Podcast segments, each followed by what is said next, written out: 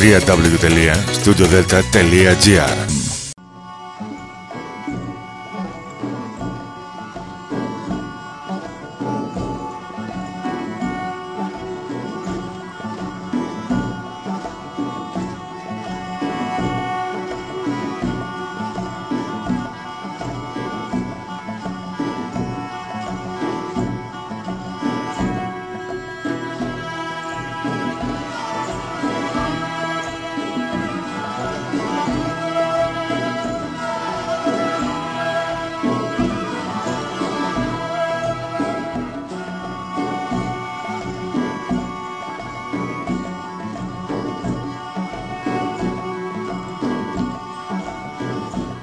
Καλή σας ημέρα κυρίες και κύριοι.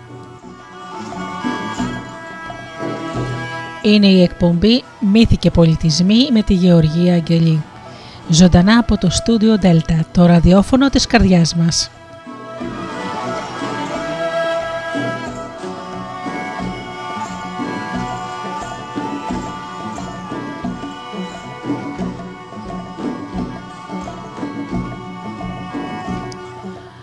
Αγαπημένοι μου φίλοι και πάλι μαζί σήμερα να ξεκινήσουμε ένα όμορφο ταξίδι στον κόσμο των μύθων και των παραμυθιών.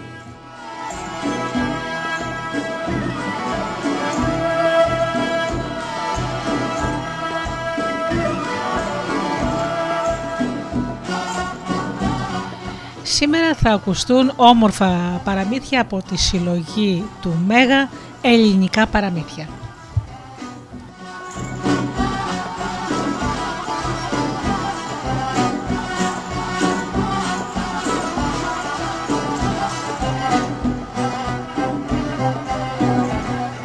Να καλημερίσω όπως πάντα τους φίλους μας και να ξεκινήσω από τους ανθρώπους που πληκτρολογούν www.studiodelta.gr και βρίσκονται εδώ μαζί μας στη σελίδα του σταθμού.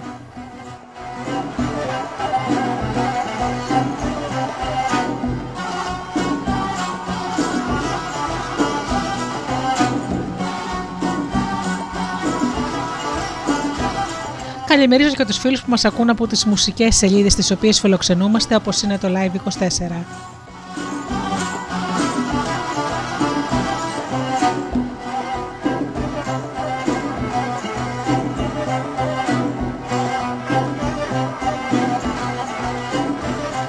Καλημέρα και στους αγαπητούς φίλους που μας ακούν από κινητά και tablets.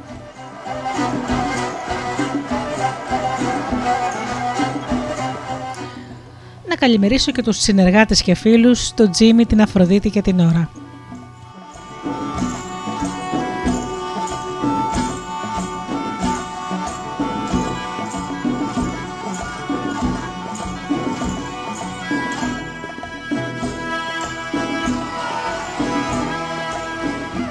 Ένα τραγούδι για αρχή και αρχίζουμε κατευθείαν με τα παραμύθια μας.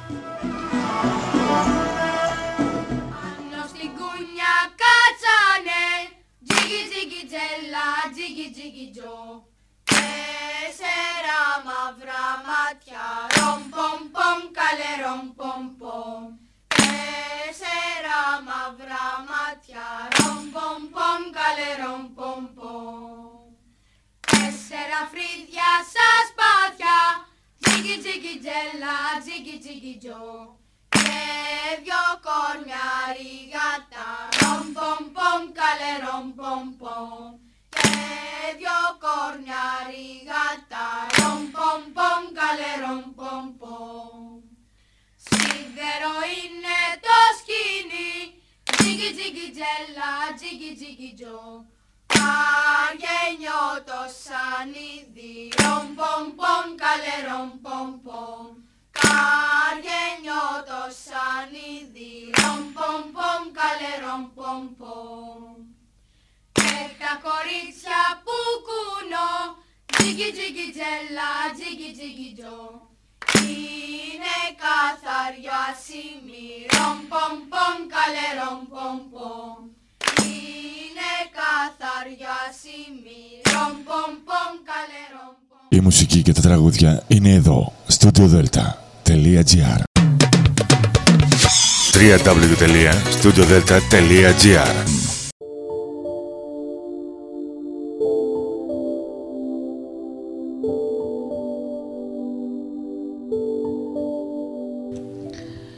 Η Μαρούλα. Καλημέρα. Αρχή του παραμυθιού καλησπέρα της αφεντιάς σας. Μια φορά και ένα καιρό ήταν μια γυναίκα που δεν έκανε παιδιά και παρακαλούσε κάθε μέρα το Θεό να της δώσει ένα παιδί. Ένα πρωί που στεκόταν στο παραθύρι γυρνάει στον ήλιο και του λέει «Ήλιο μου, κύριε ήλιο μου, δώσ' μου ένα παιδί και σαν είχε γίνει 12 χρονών έλα και πάρτο». Άκουσε τα παρακάλια της ο ήλιος και της έδωκε ένα κοριτσάκι όμορφο σαν το άστρο της αυγής και το βγάλε μαρούλα. Τόσο ομόρφανε και έγινε 12 χρονών. Μια μέρα που πήγαινε στη βρύση για νερό, τη βλέπει ο ήλιος και γίνεται ένα παλικάρι και πάει κοντά της και της λέει «Να της πεις της μάνας σου, εκείνο που μου έταξε, πότε θα μου το δώσει». «Ε, ποιος είσαι εσύ» ρώτησε η Μαρούλα το παλικάρι και εκείνο της αποκρίθηκε «Πέσει της μάνας σου έτσι και εκείνη θα καταλάβει ποιος είμαι». «Καλά, το λέω», είπε η Μαρούλα και φορτώθηκε τη στάμα της και πάει στο σπίτι και λέει στη μητέρα της «Μάνα, στη βρύση που ήμουν με ήβρε ένα παλικάρι, μα εκείνο το παλικάρι. Τόσο όμορφο ήταν που έλαμπε σαν τον ήλιο. Εκείνο το πρόσωπό του. Και μου είπε πότε θα του δώσεις εκείνο που το έταξες; Το ρώτησα ποιος είναι και εκείνος μου είπε πως θα τον καταλάβεις ποιος είναι. Και η μάνα της αναστέριξε και της είπε «Το ξέρω κορίτσι μου αυτό το παλικάρι. Μόνο το πεις σαν σε ξαναβρει πως ξέχασες να μου το πεις».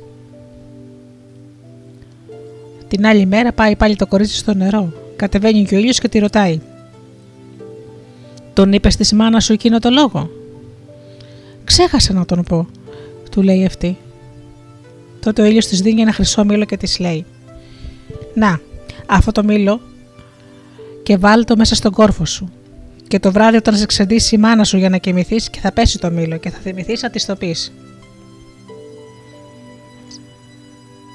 Πηγαίνει η Μαρούλα με μια, μια χαρά στο σπίτι και λέει στη μάνα της «Κύριε το παλικάρι που μου είπε να σου πω το τάμα που μου έταξες πότε θα μου του το δώσεις με ήβρε πάλι και μου έδωσε αυτό το μήλο και με παρήγγειλε να το βάλω στον κόρφο μου και το βράδυ όταν με ξεντήσεις να πέσει και να θυμηθώ να σου το πω. Σαν το έβρι, ας το πάρει, είπε η μάνα της και έβαλε στο νου της να μην το ξανακλείσει πια, να μην το ξαναστείλει πια το κορίτσι για νερό. Κάπω ο καιρός δεν έστειλε στο νερό τη μαρούλα. Μα ύστερα ξεθαρεύτηκε και την έστειλε. Σαν την είδε όμως ο ήλιος, γίνει και πάλι ένα παλικάρι και κατέβηκε και ρώτησε τη μαρούλα τι της είπε η μάνα της για το τάμα που του έταξε. Α, λέει η Μαρούλα, σαν το έβρι, είπε, ας το πάρεις. Την παίρνει τότε ο ήλιος τη Μαρούλα από το χέρι και την πάει μακριά στο παλάτι του που είχε ομπρός ένα ωραίο περιβόλι. Όλη τη μέρα ο ήλιος έλειπε και άφηνε τη Μαρούλα στο περιβόλι να παίζει και το βράδυ γυρνούσε πίσω στο παλάτι του. Μα η καημένη Μαρούλα και είχε όλα τα καλά στο παλάτι του ήλιου.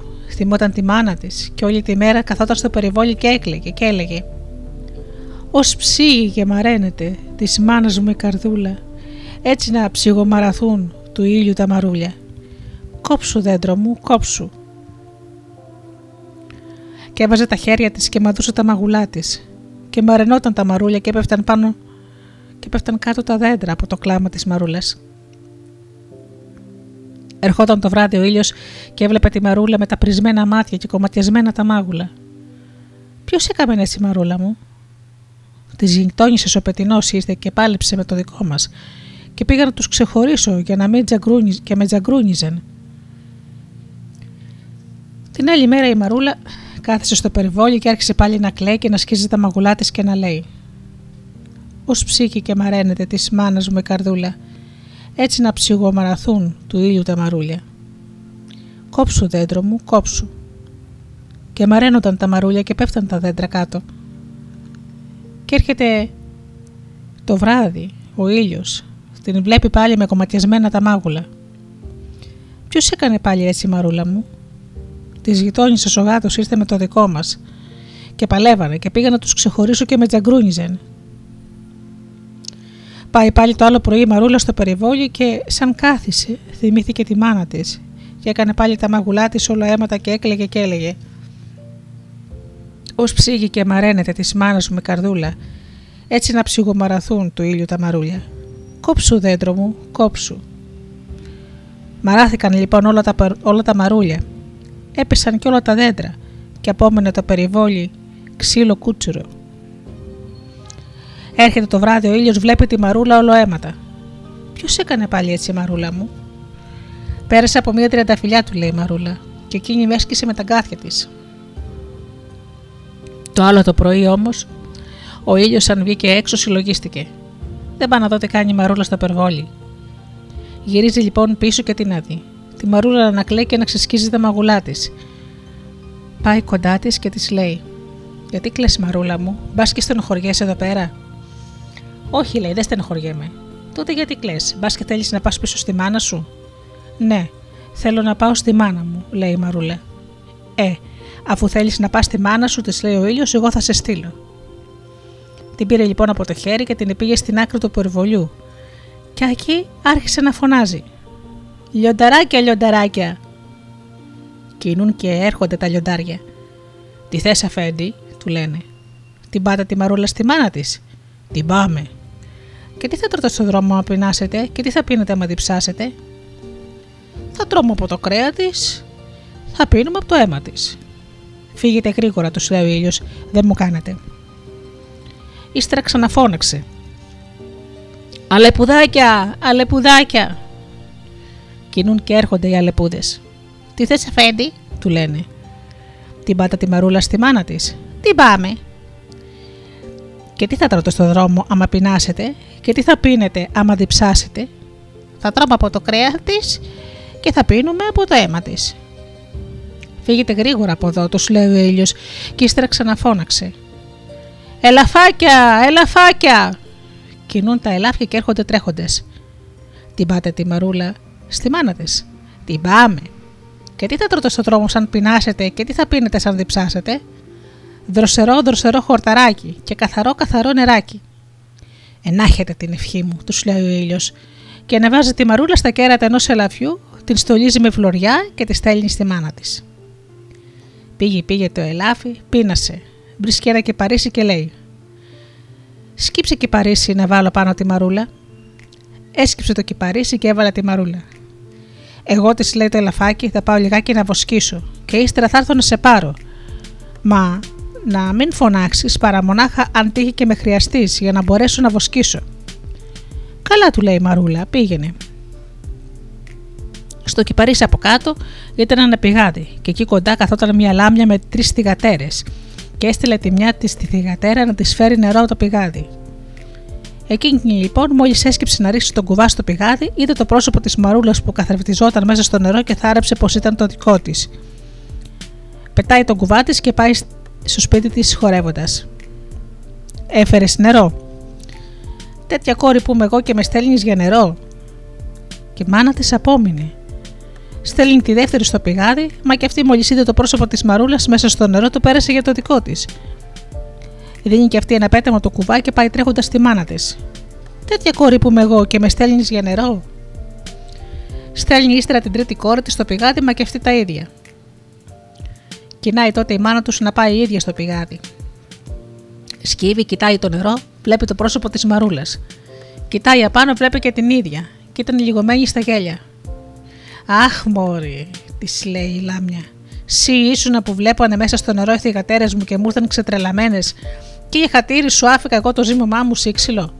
Κατέβα κάτω να σε φάω. Άμα πρώτα να ζυμώσεις και ύστερα έρχεσαι και μετρός. Τρέχει η λάμια στο σπίτι, ζυμώνει γλίγορα γλίγορα και ύστερα έρχεται τρέχοντας στη μαρούλα. Ζήμωσα, της λέει, κατέβα τώρα κάτω να σε φάω. Αν πλάσε τώρα τα ψωμιά σου, της λέει η μαρούλα, και ύστερα έρχεσαι. Τρέχει εκείνη, πλάθει τα ψωμιά και γυρίζει τρέχοντας. Τάπλωσα, της λέει, κατέβα τώρα να σε φάω. Άμα πρώτα να πανίσεις το φούρνο και ύστερα έρχεσαι και μετρός. Πάει η λάμια, πανίζει το φούρνο και γυρίζει πίσω. Τον πάνισα, της λέει, κατέβα να σε φάω. Φούρνησε πρώτα τα ψωμιά με σου κρυώσει ο φούρνος, της λέει η Μαρούλα, και έρχεσαι ύστερα και μετρό. Φεύγει η λάμια να πάει να φουρνίσει και η Μαρούλα τότε βάνει μια φωνή. Ελαφάκι, ελαφάκι. Άκουσε το ελαφάκι και ήρθε τρέχοντας. Γρήγορα, του λέει η Μαρούλα. Ήρθε η λάμια να με φάει. Και είπε τότε το ελαφάκι. Χαμήλωσε και παρήσει να πάρω τη Μαρούλα. Χαμήλωσε το δέντρο και πήρε τη Μαρούλα και άρχισε να τρέχει. Και στον δρόμο που πήγαινε ανταμώνει ένα ποντικάκι και του λέει Ποντικάκι, αν σε ανταμώσει η λάμια και σε ρωτήσει αν μας είδες, να μην της λες λόγια-λόγια, να τη χασομερίσει να μην μας φτάσει. Σε λίγο και να και περνάει η λάμια και του λέει: Ε, ποντικάκι, μην είδες μια κόρη και ένα ελαφάκι. Της λέει το ποντικάκι. Εδώ βρήκα μια τουλούπα μαλλί. Του λέει η λάμια. Άλλα σου λέω και άλλα μου λες. Μην είδες μια κόρη με ένα ελαφάκι. Όσο και να το ξάνω, λέει το ποντικάκι. Άλλα σου λέω εγώ, λέει η λάμια και άλλα μου λες. Μην είδες μια κόρη με ένα ελαφάκι. Όσο να το κλώσω, λέει το ποντικάκι. Άλλα σου λέω και άλλα μου λες. Μην είδες μια κόρη με ένα λαφάκι. Όσο να το φάνω, λέει. Άλλα σου λέω και άλλα μου λες. Δεν είδες μια κόρη με ένα λαφάκι. Την είδα, λέει το ποντικάκι. Τρέχα να τη φτάσεις. Εκεί που έτρεχε το ελαφάκι και κόντευε να φτάσει στο σπίτι της μάνας της, την ένιωσε ένα σκύλος τη μαρούλα και άρχισε να φωνάζει «Χαμ, χαμ». Και να και η μαρούλα και έρχεται. Να η μαρούλα και έρχεται και η μάνα της της είπε «Χούστ παλιόσκυλο, θέλεις να με κάνεις να πλαντάξω από το κακό μου, ε» Ύστερα την ένιωσε ο γάτος πάνω στα κεραμίδια και φώναξε «Μιάου, μιάου». Να η μαρούλα και έρχεται και η μάνα της της είπε «Ψ, παλιόγατα, θέλεις να με κάνεις να πλαντάξω από το κακό μου» Τότε την ένιωσε ο πετινός και φώναξε «Κικίκου, κικίκου». «Να η Μαρούλα και έρχεται» και η μάνα της της είπε «Ξιού παλιοπετινέ, θέλεις να με κάνεις να πλαντάξω από το κακό μου» Όσο όμως κοντοζήγωνε το ελαφάκι στο σπίτι, τόσο κοντοζήγωνε και η λάμια και όταν έκανα το ελαφάκι να χωθεί μέσα στην πόρτα του σπιτιού, προφταίνει η λάμια και αρπάζει την ουρά του. «Όχι η ωρίτσα μου, η ωρίτσα μου», φώναξε το ελαφάκι. Σαν μπήκε μέσα στο σπίτι, σηκώθηκε η μάνα της Μαρούλας και το καλωσόρισε. «Καλώς το, καλώς το, αφού μου φορείς τη Μαρούλα μου, εγώ θα σου βάλω την ουρίτσα σου». Και πήρε μπαμπάκι και το έβαλε την ουρά του. Και από τότε έζησε με το κοριτσάκι της καλά και εμείς καλύτερα.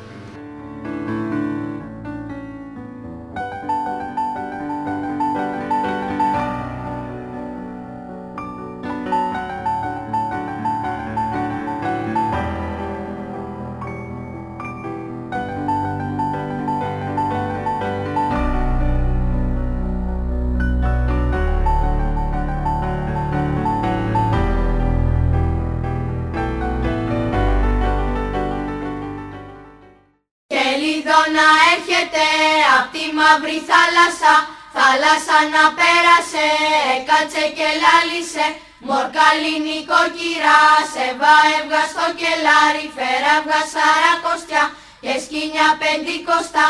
Για να δέσω με το μάρτι και το τζίλι μπουρδάκι Κι αν δεν έχετε αυγά Παίρνω με την γλωσσαριά. Να γεννάει, να γλωσσάει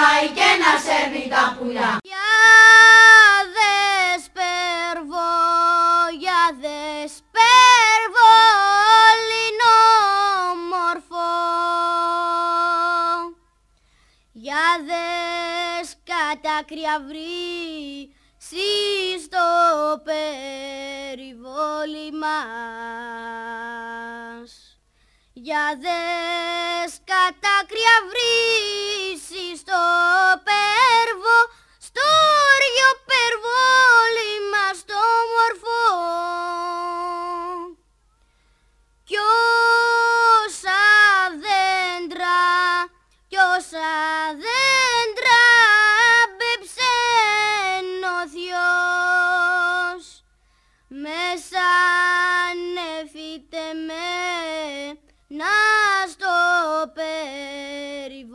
περιβόλι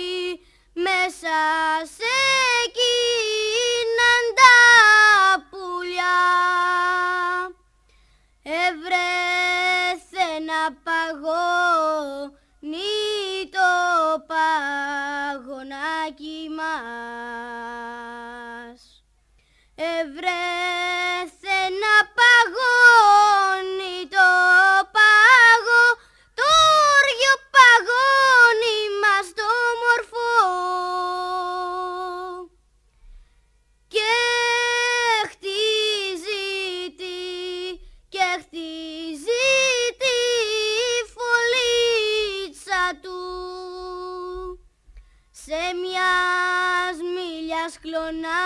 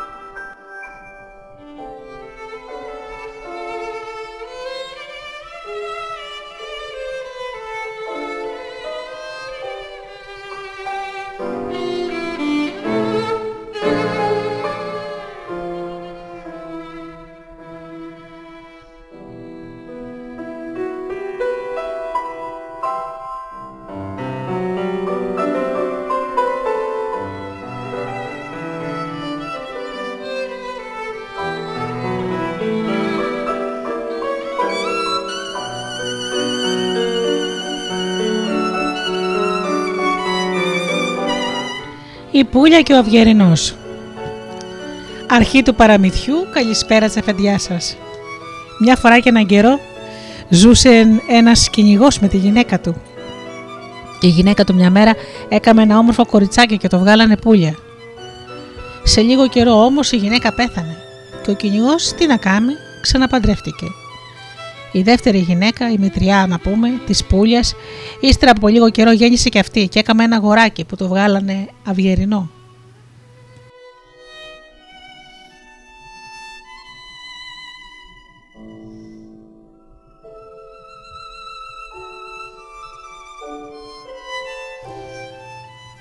Η Μητριά, όσο μεγάλωνε η Πούλια, τόσο την ζήλευε και ήθελε να την πουλήσει σκλάβα και το έλεγε κρυφά στον άντρα της και ο Βιερινός άκουσε ότι έλεγε η μάνα του και πάει και το μαρτυράει στην πουλια. Πούλια μου, η μάνα μου θα σε κάνει σκλάβα. Μόνο τι να κάνουμε τώρα. Σηκώνεται και η πουλια και πηγαίνει σε μια γριά γειτόνιση να τη συμβουλέψει, μάθε. Και η γριά της λέει ότι πρέπει να φύγεις κόρη μου από κοντά της. Σαν θα σε χτενίζει, λέει για το παζάρι. Ο Αυγερινό να σπάξει την κορδέλα από τα μαλλιά σου και εσύ θα τρέξεις να τον φτάσεις και έτσι θα ξεφύγετε. Η μητριά σου θα τρέξει και θα σας στάσει, και εσύ θα πετάξεις αυτό το μαχαίρι και θα γίνει κάμπος που δεν θα έχει άκρα. Η μητριά σου όμως γρήγορα θα τον περάσει και θα σας στάσει. Και τότε θα ρίξει αυτό το χτένι και θα γίνει ένας πυκνός λόγος από αγκάθια. Και αυτό θα τον περάσει και θα σας φτάσει. Και εκεί τότε να σκορπίσεις αυτό το αλάτι. Και θα γίνει μια μεγάλη λίμνη που η μητριά σου δεν θα μπορεί να την περάσει και θα γυρίσει πίσω. Δίνει λοιπόν στα παιδιά ένα μαχαίρι, ένα χτένι και τα λάτι και τα στέλνει στο καλό. Όταν γύρισαν τα παιδιά στο σπίτι, πιάνει η μητριά να χτενίσει την πουλια και τη τραγούδαγε και της έλεγε ένα σωρό ψευτιές. Και τότε αρπάζει ο Βιερενός την κορδέλα από την πλεξούδα και τρέχει όξο. Ξοπίσω και η πουλια και βγαίνουν στον δρόμο. Η μητριά τρέχει από πίσω και αυτή να τα φτάσει τότε η πουλια πετάει της γριάς στο μαχαίρι και γίνεται ένας κάμπος που δεν έχει άκρα. Μα η μητριά πέρασε μάνι μάνι τον κάμπο και πάλι τα έφτασε. Και τότε η πουλια ρίχνει της γριάς στο χτένι και γίνεται ένας πυκνός λόγος από αγκάθια. Και εκεί πέρασε. Και από εκεί και τότε η πουλια έριξε το αλάτι και γίνει και μια λίμνη θεόρατη. Έκανε η μητριά να την περάσει, αλλά πού; Τότε καταράστηκε τον Αυγερινό που ήταν μαθέ παιδί της και αρνήθηκε εκείνη και πήγε με την προγονή. Αυτό που θα πας, είπε, να διψάσει και να πιείς νερό και από όποιο ζώο την πατεμασιά πιείς τέτοιο ζώο να γίνεις.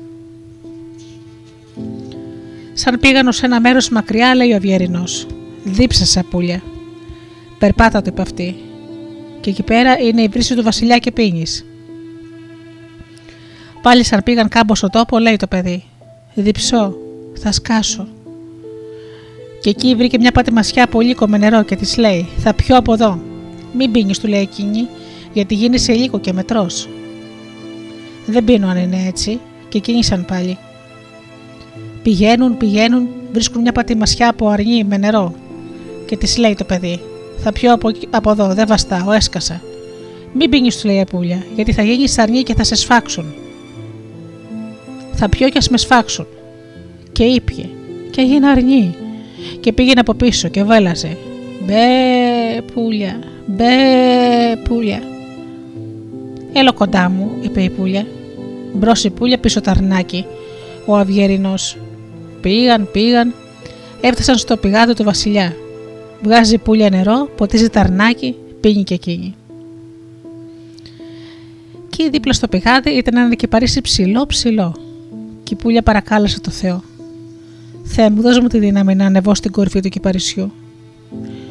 Και μόλις απόσωσε την ευχή, βρέθηκε πάνω στο κυπαρίσι. Και εκεί ψηλά που έκατσε αυτή γίνηκε ένας θρόνος ολόχρυσος, και το αρνί έκατσε από κάτω και στο κυπαρίσι και έβοσκε. Σε λίγη ώρα ήρθαν οι δούλοι του Βασιλιά να ποτίσουν τα άλογα, και σαν ζήγωσαν στο κυπαρίσι, τα άλογα σκιάχτηκαν και έκοψαν τα κυπαρίσια και έκοψαν τα καπίστρια και έφυγαν από τις ακτίδες της φούλιας που έλαμπε απάνω από το κεπαρίσι. Κατέβα κάτω το λένε οι δούλοι γιατί φοβούνται τα άλογα να πιούν νερό. Δεν κατεβαίνα τους λέει. Γιατί φοβούνται τα άλογα. Α πιούν νερό. Εγώ δεν κατεβαίνω με τίποτε. Κατέβατες, λένε πάλι. Δεν κατεβαίνω. Πηγαίνουν τότε στο Βασιλόπουλο και του λένε το και το. Κοντά στη βρύση ψηλά στο κεπαρίσι κάθεται μια κοπέλα και λάμπει ομορφιά της από τις ακτίδες. Και από αυτές τις ακτίδες σκιάζονται τα άλογα και δεν θέλουν να πιούν. Και της είπαμε να κατέβει και εκείνη δεν θέλει. Σαν άκουσε αυτό το Βασιλόπουλο, σηκώνεται και πηγαίνει και της λέει: Και αυτό να κατεβεί και δεν θέλησε. Και τη λέει και δεύτερη και τρίτη φορά. Κατέβα γιατί θα κόψουμε το κεπαρίσι αν δεν κατεβείς. Κόψε το λέει εκείνη, δεν κατεβαίνουν. Και έτσι πήρε ανθρώπους να κόψουν το κεπαρίσι. Και εκεί που το κόφταν πήγαινε το αρνί και έγλυφε το κεπαρίσι και γινόταν διπλό από, το, από ό,τι ήταν. Πάσχησαν, πάσχησαν να το κόψουν και δεν μπόρεσαν. Φύγετε όλοι από εδώ, λέει το Βασιλόπουλο, από το θυμό του. Και έτσι έφυγαν όλοι. Πάει τότε από τον καημό του σε μια γριά και της λέει: Αν μου κατεβάζεις εκείνη την κοπέλα από το κεπαρίσι, θα σου γεμίσω το τσεμπέρι σου φλωριά. Εγώ θα την κατεβάσω, λέει η γριά. Και παίρνει ένα σκαφίδι και ένα κόσκινο και αλεύρι. Και πηγαίνει από κάτω από το κεπαρίσι και βάζει ανάποδα το σκαφίδι και ανάποδα το κόσκινο και έτσι κοσκίναγε. Βλέπει η κοπέλα από το κεπαρίσι και μπήχνει τις φωνές. Αλλιώς κύρα το κόσκινο, αλλιώς για το σκαφίδι. Η γριά πάλι καμονόταν πως δεν άκουγε και έλεγε: Δεν ακούω, κόρη μου, κατέβα παρακάτω. Και δώσ' το κοσκίνης ανάποδα. Αλλιώς κύρα το κόσκινο, αλλιώς και το σκαφίδι, της λέει η πουλια, και δεύτερη και τρίτη φορά. Και η γριά της ξαναλέει: Δεν ακούω, κόρη μου, έλα να μου δείξεις έτσι να έχεις την ευχή του Θεού. Και έτσι η κόρη από λίγο λίγο κατέβηκε, και όταν πήγε να τη δείξει, βγήκε το Βασιλόπουλο από εκεί που ήταν κρυμμένο και την άρπαξε. Την έβαλε στο άλογο και δρόμο. Το καημένο το αρνάκι που έβοσκε και κάτω από το κεπαρίσι, αρχίζει το βέλασμα. Βάζει και πουλια τις φωνές. Ταρνάκι μου, ταρνάκι μου. Τότε και το Βασιλόπουλο της λέει: Μη χολιά και σου φέρνω όσα αρνιά θες. Μα η πουλια που να ακούσει. Εγώ του λέει δεν αλλάζω με τίποτα στον κόσμο, ταρνάκι μου.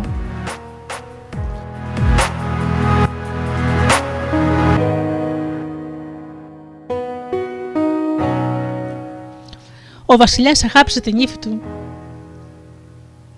Το Βασιλόπουλο τι να κάνει. Διατάζει και φέραν τα αρνάκι μέσα στην κάμαρη στο παλάτι. Και έτσι την παντρεύτηκε την πουλια. Ο Βασιλιάς αγάπησε την ύφη του πάρα πολύ. Μα η Βασίλισσα τη φθόνησε και μια μέρα που το Βασιλόπουλο έλειπε στο κυνήγι, την παίρνει την ύφη της να πάνε λέει να σεριανίσουν στο περιβόλι. Και εκεί που σεριανίζανε, φτάνουν σε ένα ξεροπήγαδο. Της δίνει μια υπεθερά και τη ρίχνει μέσα στο πηγάδι. Τα αρνεί και άρχισε να βελάζει. Και η πεθερά για να το βουλώσει και αυτού το στόμα βάλθηκε να το σφάξει. Σαν ήρθε το Βασιλόπουλο και δεν την είδε, ρωτάει τη μάνα του. Μάνα, πού είναι η νύφη; Έξω, του λέει εκείνη. Πήγε να σεριανίσει. Και καλά που την είναι αυτή τώρα εδώ, να σφάξουμε τα αρνί.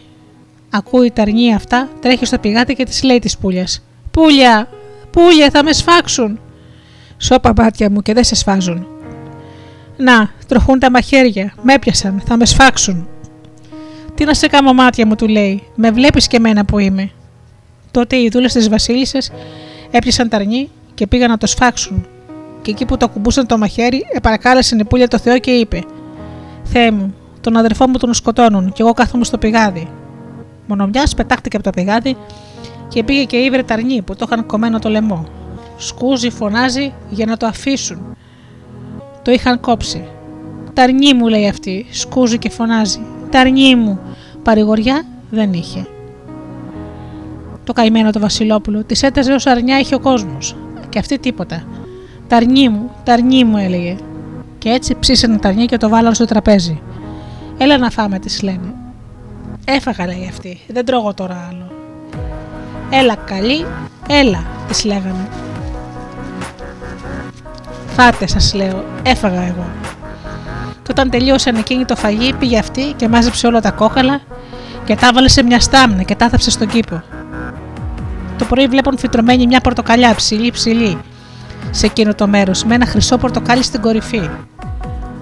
Η στρίκλα η πεθερά μόλις το είδε βάζει τις φωνές. Θέλω το πορτοκάλι! Θέλω το πορτοκάλι! Αλλά σαν δεν μπορούσε κανείς να το φτάσει, ίσαξε και πάει η ίδια να το κατεβάσει. Τότε τα κλονάρια γυρίζουν κατά πάνω της και ίσα να τις βάλουν τα μάτια. Η πουλια από μια μεριά την είδε και λέει «Άσε, να το κατεβάσω εγώ». Σαν πλησίασε κατεβαίνει το πορτοκάλι και της λέει «Πιάσε με σφιχτά πουλια» και σαν το πιασε γίνει και μια βροντή και πετάχτηκε ψηλά στον ουρανό και λέει «Έχει για καλέ μου πεθερέ και εσύ καλό βασιλόπουλο. Εγώ στον κόσμο αυτό δεν μπορώ πια να ζήσω. Από τα χέρια της κακιάς μητριάς έπεσα στα χέρια της κακιάς πεθεράς.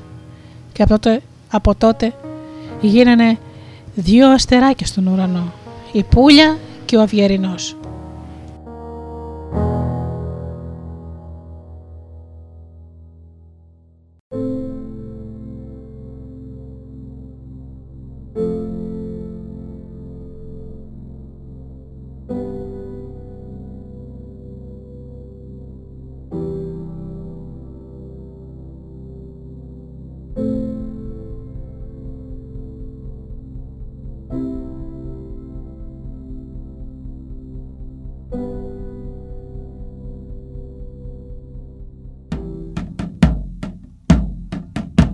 Σαράντα πέ, σαράντα πέ, σαράντα πέντε μαστορί. Σαράντα πέ, σαράντα πέ, σαράντα πέντε μαστορί. Και εξήντα μαθητάδες, έλα το πουλί μου,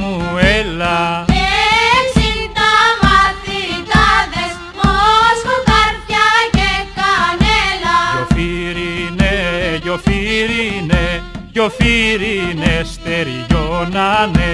Γιοφύρινε, γιοφύρινε, γιοφύρινε στεριώνανε. Στη σάρτα στο ποτάμι, έλα το πουλί μου, έλα.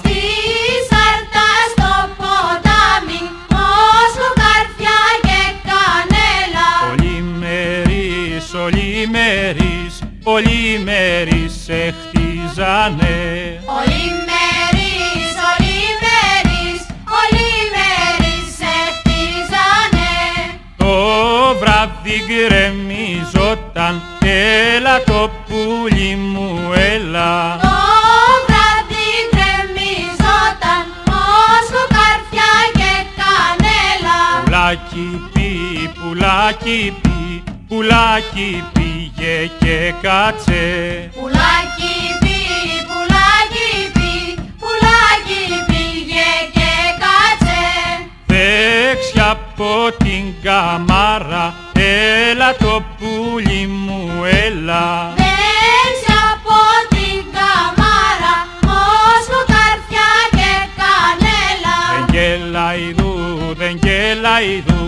Δεν γέλαει δου σε σαν πουλί. Δεν γέλαει δου, δεν γέλαει δου, δεν γέλαει δου σε σαν πουλί.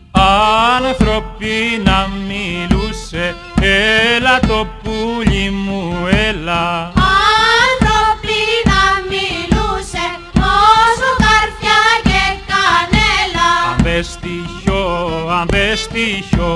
Αν δεν στοιχιώ σε τ' άνθρωπο. Αν δεν στοιχιώ, αν δεν στοιχιώ, αν δεν στοιχιώ σε τ' άνθρωπο. Κι ο φυρίδες στεριώνει, έλα το πουλί μου, έλα.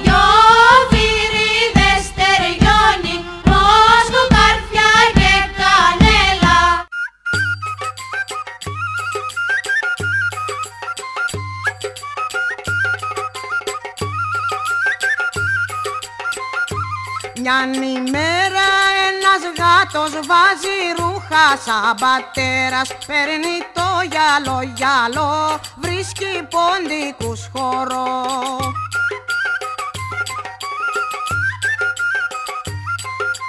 Πάρτε και μένα βρε ποντίκια για να κάνουμε συντροφλίκια Αχ και πιασέντα τα καημένα και τρώγεντα πένα ένα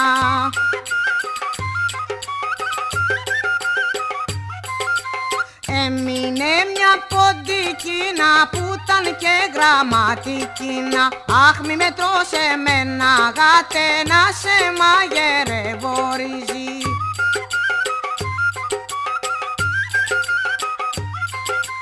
Να σε μαγειρεύω ρύζι, να το τρως να σε μυρίζει. Αχ θα σε φάω ποντικίνα γιατί ψόψα από την πείνα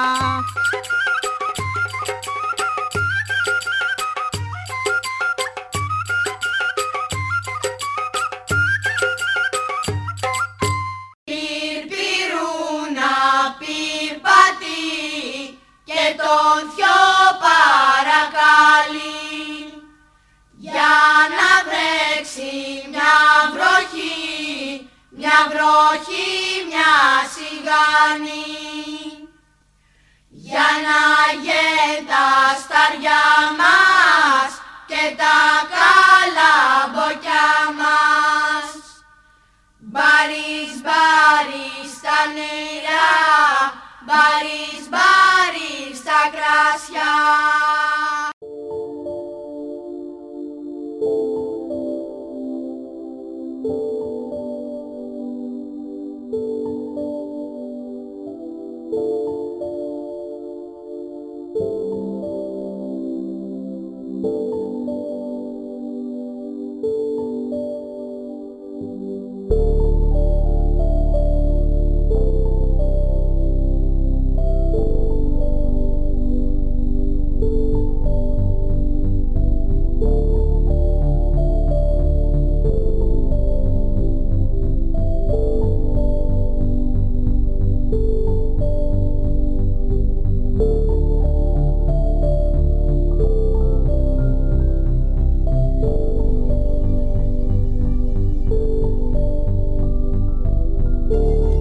Η Μυρσίνα Μια φορά και έναν καιρό ήταν τρεις αδελφές και αυτές ήταν ορφανές.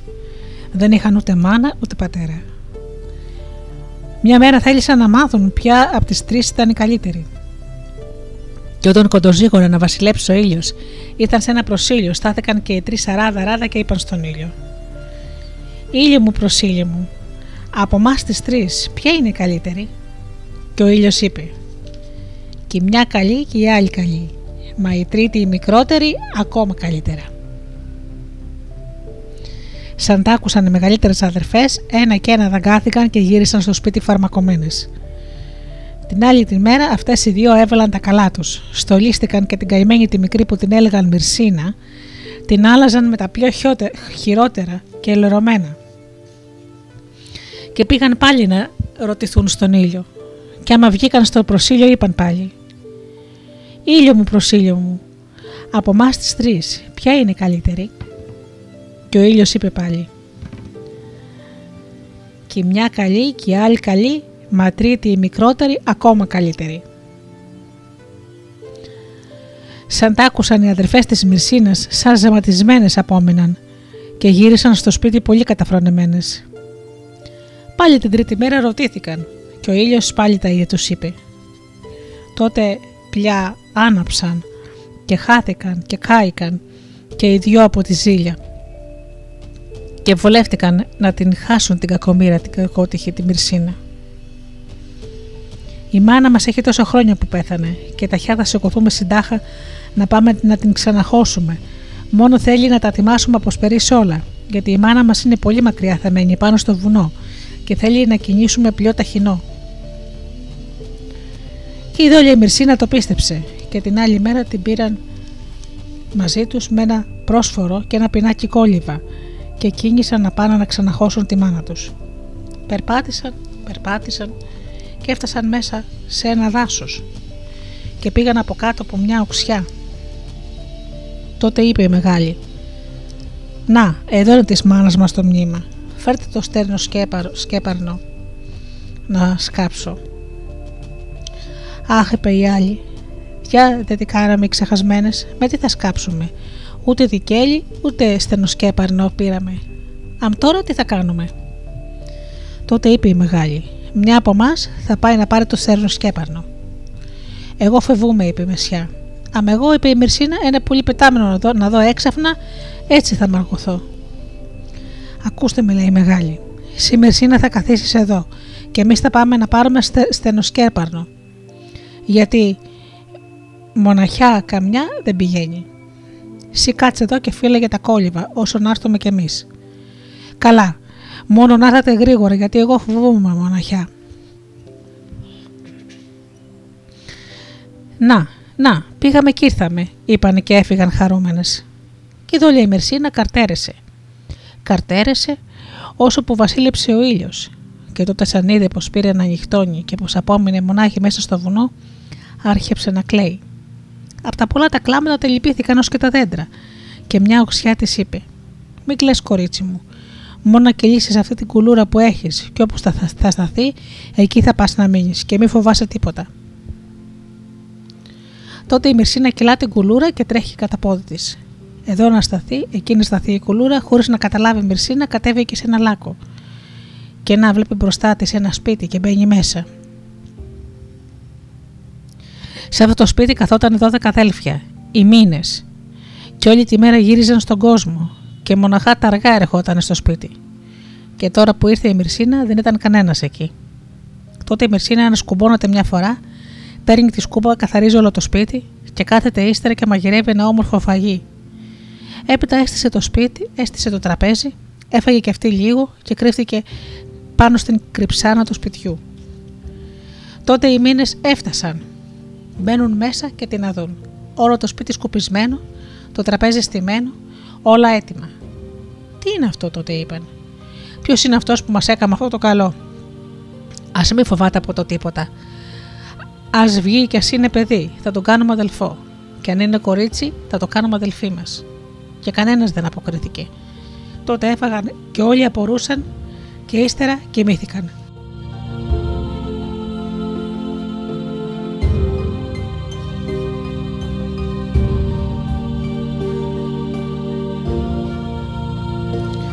Το πρωί σύνταχα σηκώθηκαν και έφυγαν όλοι. Τότε η Μυρσίνα κατεβαίνει από την κρυψώνα, σκουπίζει πάλι όλο το σπίτι και κάθεται και φτιάνει μια πίτα. Μα τι πίτα. Πίτα που να τρως και να γλύφεις τα δάχτυλά σου. Έπειτα, σαν βράδια, σε στείλει το τραπέζι και τα ραδιάζει όλα. Τότε κόβει και αυτή ένα κομματάκι πίτα, τρώει και πηγαίνει και κρύβεται πάλι στην κρυψάνα. Σε λιγάκι ήρθαν οι μήνες και σαν τα είδαν πάλι όλα έτοιμα δεν ήξεραν τι να πούν. Και έλεγαν: Μα ποιος μας κάνει αυτό το καλό; Α έβγει και ας μην φοβάται τίποτα. Και είπαν, και είπαν τόσα λόγια, μα του κάκου. Η Μυρσίνα δεν έβγαινε. Τότε κάθεσαν και έφαγαν και έπεσαν να κοιμηθούν. Τότε λέει ο μικρότερος: Εγώ αύριο δεν θα έρθω αντάμα σας. Μόνο θα κάτσω δονά και θα κρυφτώ και να δω ποιος είναι αυτός που έρχεται και μας τα κάνει όλα αυτά και έτσι, σαν έφεξαν ο Θεός τη μέρα, σηκώθηκαν όλοι και έφυγαν, και μόνο μικρός απόμενε και κρύφτηκε πίσω από τη θύρα. Τότε να η μισή να κατεβαίνει και κάνει πως πάλι ήξερε. Και εκεί που έκαμε να μπει μέσα, την αρπάζει ο μικρός ο μήνας από το φουστάνι και της λέγει: Μπα, σύση κυρά, που μας κάνεις αυτό το καλό, και δεν μας το λες, μόνο κάθεσαι κρυμμένη. Μη φοβάσαι από τίποτα. Εμείς θα σε έχουμε αδελφοί δικοί μας. Αυτό εμείς στον ουρανό το ζητούσαμε και στη γη το βρήκαμε. Τότε η Μυρσίνα ξεθάρεψε και του διηγήθηκε πώς την άφηγαν οι αδελφές της και πώς βρέθηκε μέσα σε αυτό το σπίτι. Και αρχένεψε να κάνει όλες τις δουλειές κατά πώ ήξερε. Καθάρισε όλο το σπίτι, μαγείριψε και τα ετοίμασε όλα σαν νοικοκυρά. Τα αργά σαν ήρθαν οι μήνες, είδαν τη Μυρσίνα πολύ και πολύ χάρηκαν. Και δεν ήξεραν πια τι να κάνουν από τη χαρά τους. Έπειτα κάθισαν και έφαγαν και αποκοιμήθηκαν σαν καλά αδελφάκια. Σύντεχα σηκώθηκαν και είπαν στη Μυρσίνα: Αδελφούλα, κάμε κατά πως ξέρεις και το βράδυ θα μας δεις τι αδέλφια είμαστε. Έπειτα έφυγαν για τις δουλειές τους. Τότε η Μυρσίνα έκαμε όλες τις δουλειές καθώς ήξερε και σαν πήρε να βραδιάζει, βγήκε όξω από το σπίτι και καρτερούσε τα αδελφάκια της. Και δεν περίμενε πολύ, γιατί σε λίγο ήρθαν οι μήνες και είπαν χαρούμενοι. Καλή αδελφούλα. Καλώ ορίσατε, αδέρφια. Πώς πέρασε σήμερα, Καλά. Εσείς, εμείς. Μη ρωτάς για μας. Εσύ αν πέρασες καλά και εμείς καλά. Ελάτε τώρα μέσα και μη στέκεστε ολόρθι. Είστε τόσο αποσταμένοι και το τραπέζι είναι στημένο. Αλήθεια, Μυρσίνα, καλά λες. Να φάμε γιατί πολύ πίνουμε σήμερα. Τότε ήρθαν μέσα και καθίσανε στο τραπέζι. Και σαν ξέφαγαν, τότε, τότε να βλέπεις. Ο ένας έδωκε στη Μυρσίνα μαλαμετένια σκουλαρίκια. Ο άλλος ολόχρυσο φόρεμα και είχε μέσα και τιμένο τον ουρανό με τα άστρα. Άλλοι δυο της έφεραν φουστάνια που είχαν μέσα και ντυμένα τη γη και τα χορτάρια και τη θάλασσα και τα ψάρια. Άλλος άλλα που να τα ακούσει κανένας θα ρει πως είναι παραμύθι. Και έτσι η Μυρσούνα περνούσε με τους μήνες, όχι και καλύτερα.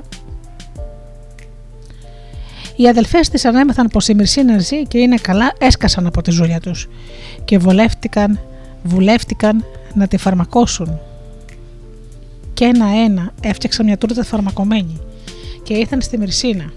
Τότε μόλις είχαν φύγει και οι μήνες και τάκ-τάκ χτυπούν τη θύρα. Ποιος είναι, αποκρίνεται από μέσα η Μυρσίνα. Μπα, Μυρσίνα, τόσο γλίγορα μας ξέχασες. Άνοιξε και είμαστε οι αδελφές σου και σκοτωθήκαμε να σε γυρεύουμε στο βουνό. Αχ, αδελφούλες μου, είπε η Μυρσίνα. Και ένα-ένα άνοιξε και τη αγκάλιασε και άρχισε να κλαίει. Τότε είπαν εκείνες: Αμ, τι είπαθες, Μερσίνα μου. Εμείς μάνι μάνι πήγαμε στο σπίτι, πήραμε το στερνοσκέπαρο και ήρθαμε να σε βρούμε. Εδώ γυρεύουμε, εκεί γυρεύουμε τη Μερσίνα πουθενά. Τότε είπαμε: Η Μερσίνα, σαν απόμενη μοναχιά, φοβήθηκε και θα πέρασε κανένας άνθρωπος και πάει με αυτόν σε κανένα χωριό. Και τι να τα πολυλογούμε, Μυρσουνούλα. Εμάθαμε ύστερα πως είσαι εδώ και να μας, ήρθαμε να σε δούμε. Μα καθώς βλέπουμε, καλά είσαι αδελφούλα. Καλά, τι να πω, όχι, όχι και καλύτερα. Και εμείς το βλέπουμε. Μοντήρα καλά να μην το κουνήσεις από εδώ, αφού και σε αγαπούν τόσο. Εμείς τώρα φεύγουμε. Μα γιατί δεν κάθεστε; Όχι, όχι, είμαστε βιαστικές. Άλλη φορά. Έχει για Μυρσίνα. Στο καλό. Εμείς θα ερχόμαστε συχνά να σε βλέπουμε. Μπα, είδες, ακόμα λίγο θέλαμε να τα στοχίσουμε. Να πάρε αυτή την τούρτα. Είναι από εκείνες που κάναμε για το σχόριο της μάνας μας. Να, πάρτε να τη φας και να σχολέσει τη μανούλα μας. Και η Μυρσίνα την πήρε. Και σαν έφυγαν, έκοψε ένα κομματάκι στο σκυλάκι όπου είχε. Ένα και ένα το καημένο το σκυλάκι, ψόφισε. Τότε η Μυρσίνα κατάλαβε πως η τούρτα ήταν φαρμακομένη και πως οι αδελφές της ήθελαν να την φαρμακώσουν και δεν την έφαγε. Την έριξε μες στο φούρνο και κάηκε. Έπειτα, σαν πέρασαν κάμποσε μέρες, οι αδελφές της Μυρσίνα έμαθαν πως δεν φαρμακώθηκε η Μυρσίνα και πήραν ένα φαρμακωμένο δαχτυλίδι και ήρθαν πάλι στη Μυρσίνα. Χτυπούν τη θύρα και η Μυρσίνα δεν της ανοίγει. Τότε αυτές είπαν: Άνοιξαν η Μυρσίνα. Έχουμε να σου πούμε ένα λόγο. Να, σου φέραμε ένα δαχτυλίδι της μάνας μας, γιατί όταν πέθανε εσύ ήσουν μικρό και δεν ήξερες από τίποτα. Και η μάνα μας όταν πέθνησε απάνω στο ψυχομάχημα είπε: Άρα κατάρα σας αφήνω αυτό το δαχτυλίδι να το δώσετε στη Μυρσίνα σαν τρανέψη. Και εμείς δεν θέλουμε να κολλαστούμε. Και τώρα που μεγάλωσες πια, πάρε το δαχτυλίδι σου. Τότε η Μυρσίνα άνοιξε το παράθυρο και πήρε το δαχτυλίδι. Και μόλις το έβαλε, ένα και ένα απόμανε σαν πεθαμένη.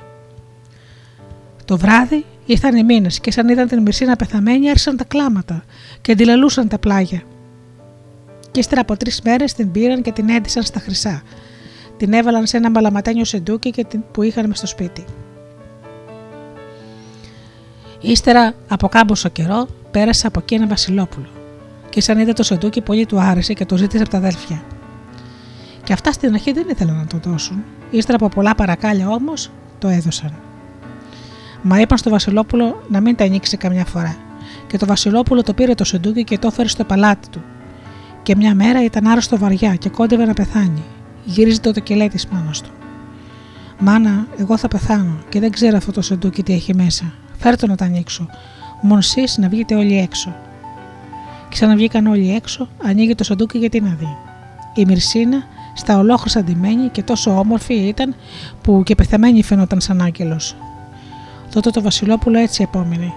Και σαν ήρθε στον εαυτό του και είδε το δαχτυλίδι που είχε Μυρσίνα, είπε: για να το στο δαχτυλίδι, έχει κανένα γράμμα, να καταλάβω πώς την έλεγαν αυτή τη δόλια.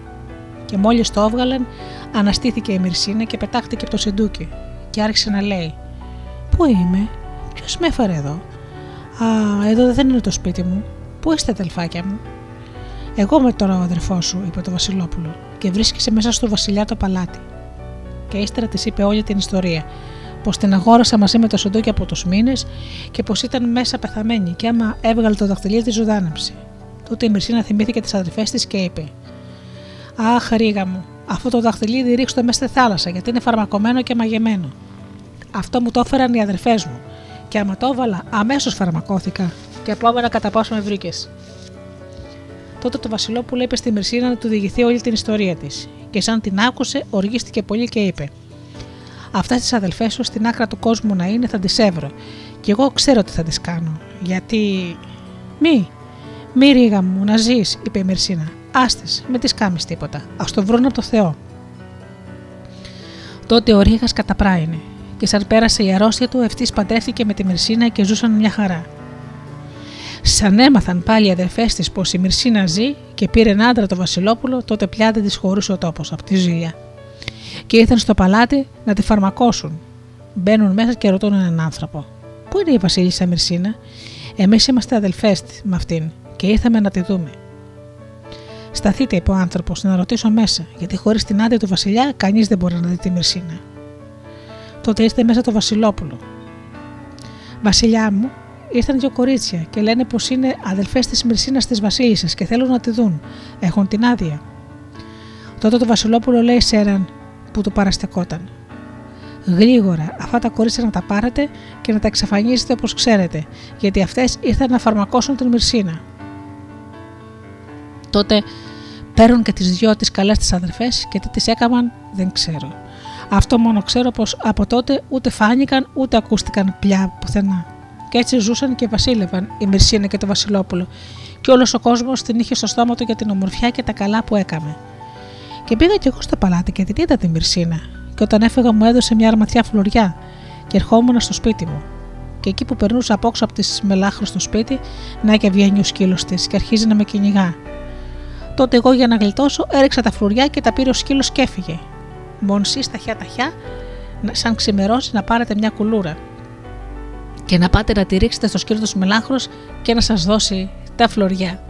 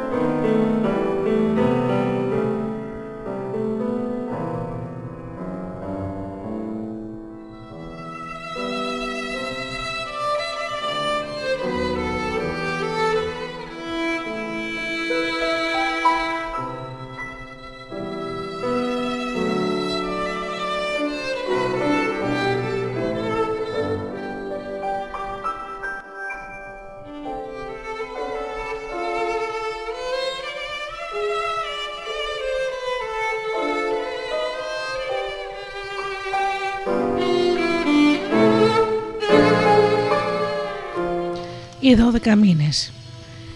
Μια φορά και έναν καιρό μια χείρα γυναίκα, πολύ φτωχιά, είχε πέντε παιδιά και ήταν τόσο φτωχιά που δεν είχε στον ήλιο μοίρα. Και δεν έβρισκε να δουλέψει. Μόνο μια φορά την εβδομάδα την φώναζε μια αρχόντισσα γειτόγενσά της και τη ζήμωνε το ψωμί της. Και δεν της έδωνε για, για τον κόπο της μηδε καν ένα γωνιάδι ψωμί για να πάει στα παιδιά της να φάνε.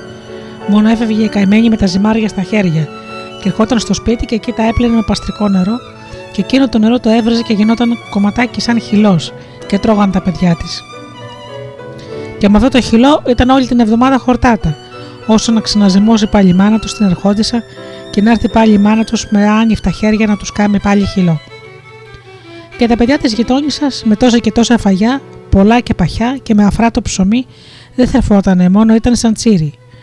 Τα παιδιά όμως της φτωχιάς θρεφότανε και παχαίνανε και ήταν σαν μπαρμπουνάκια. Και σάστιζε η αρχόντισσα και το έκανε κουβέντας στις φιλενάδες της και οι φιλενάδες της είπαν: Θρέφονται και παχαίνουν τα παιδιά της φτωχιάς, γιατί παίρνει την τύχη των παιδιών σου στα χέρια της και την πηγαίνει στα δικά της τα παιδιά.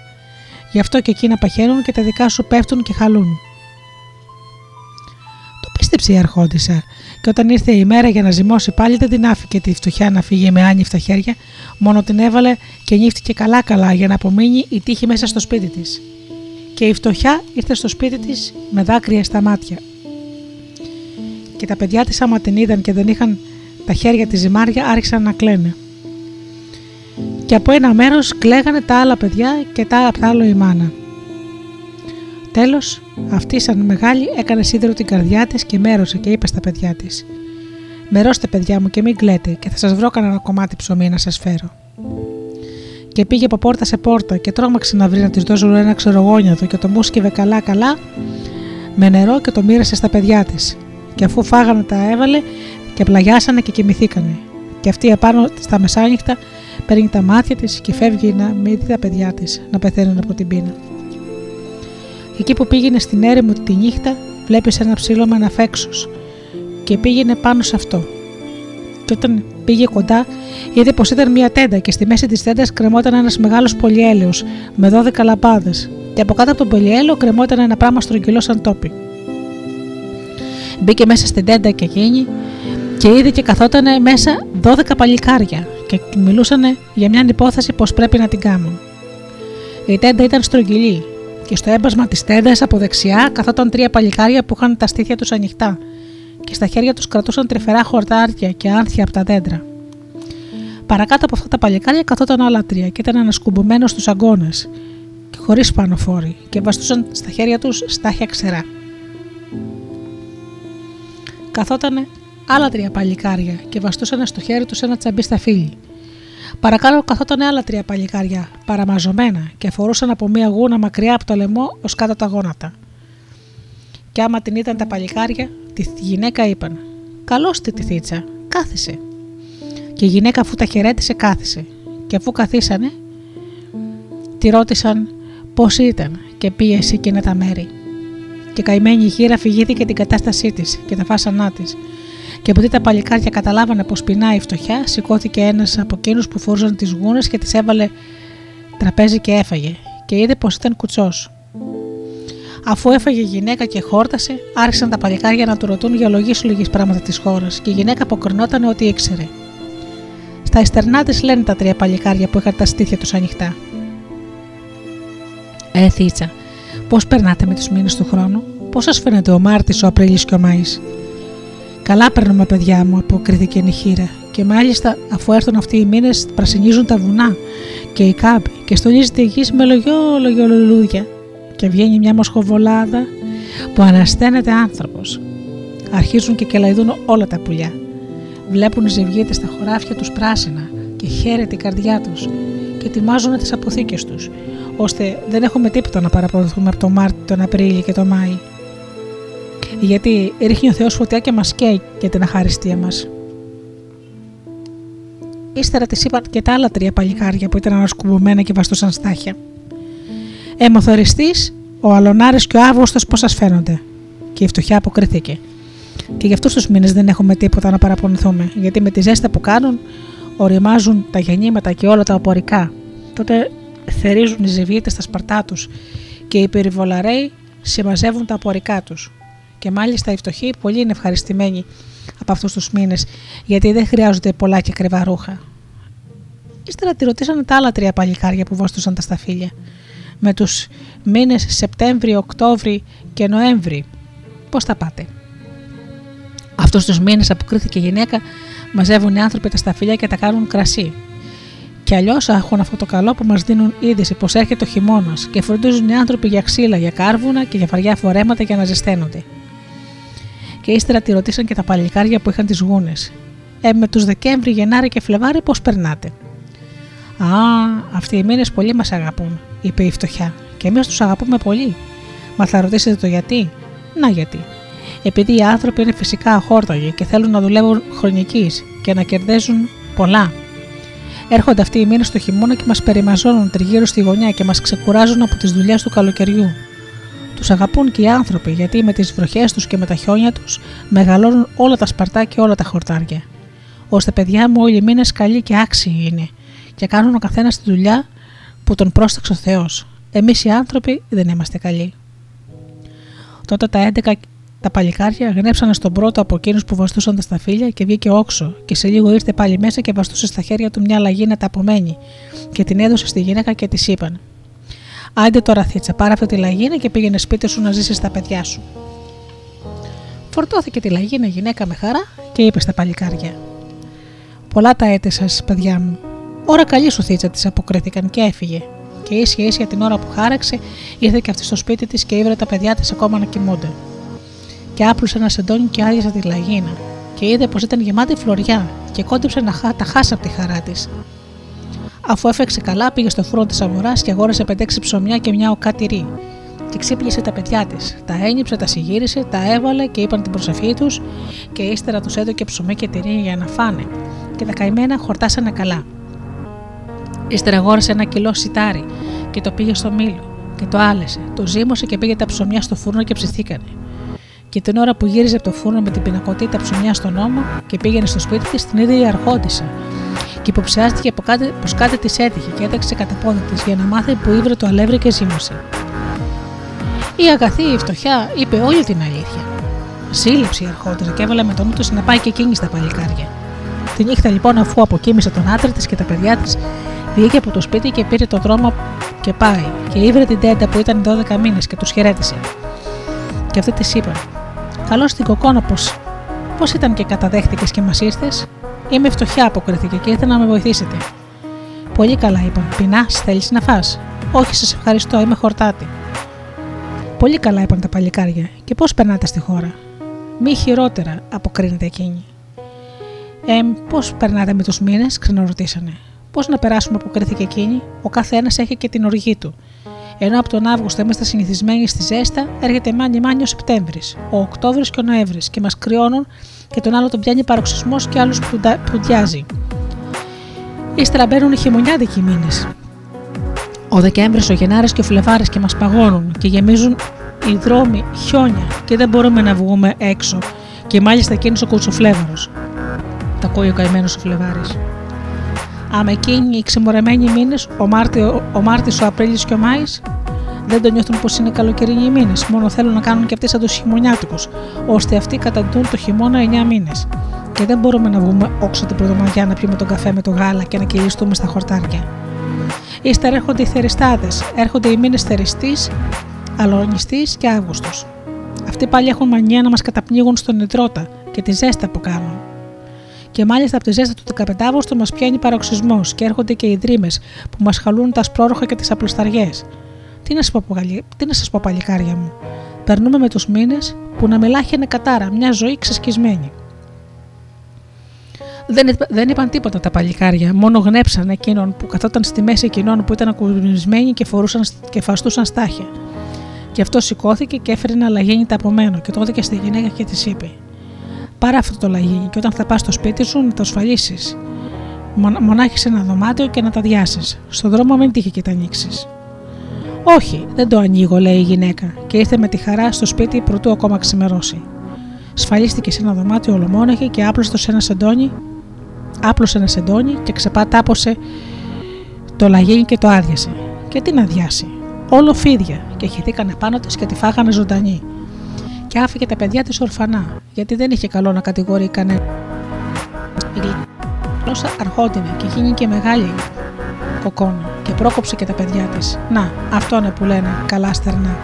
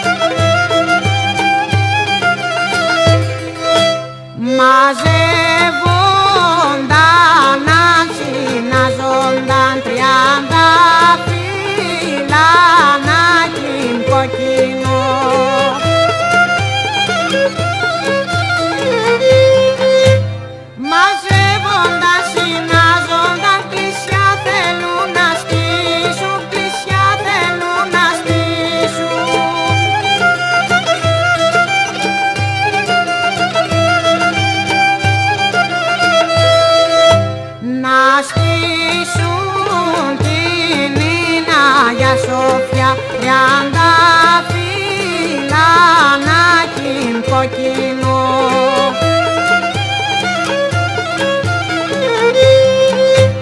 Να στήσουν την Αγιά Σοφιά το Μέγα Μαναστήρι, το Μέγα Μαναστήρι.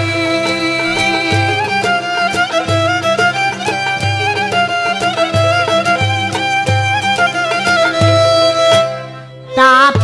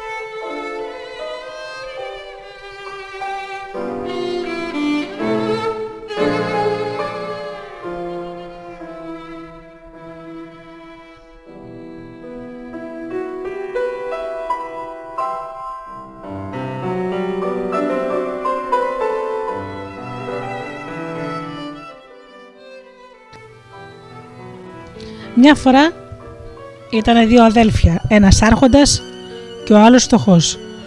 Ο άρχοντας είχε το φτωχό τσοπάνι.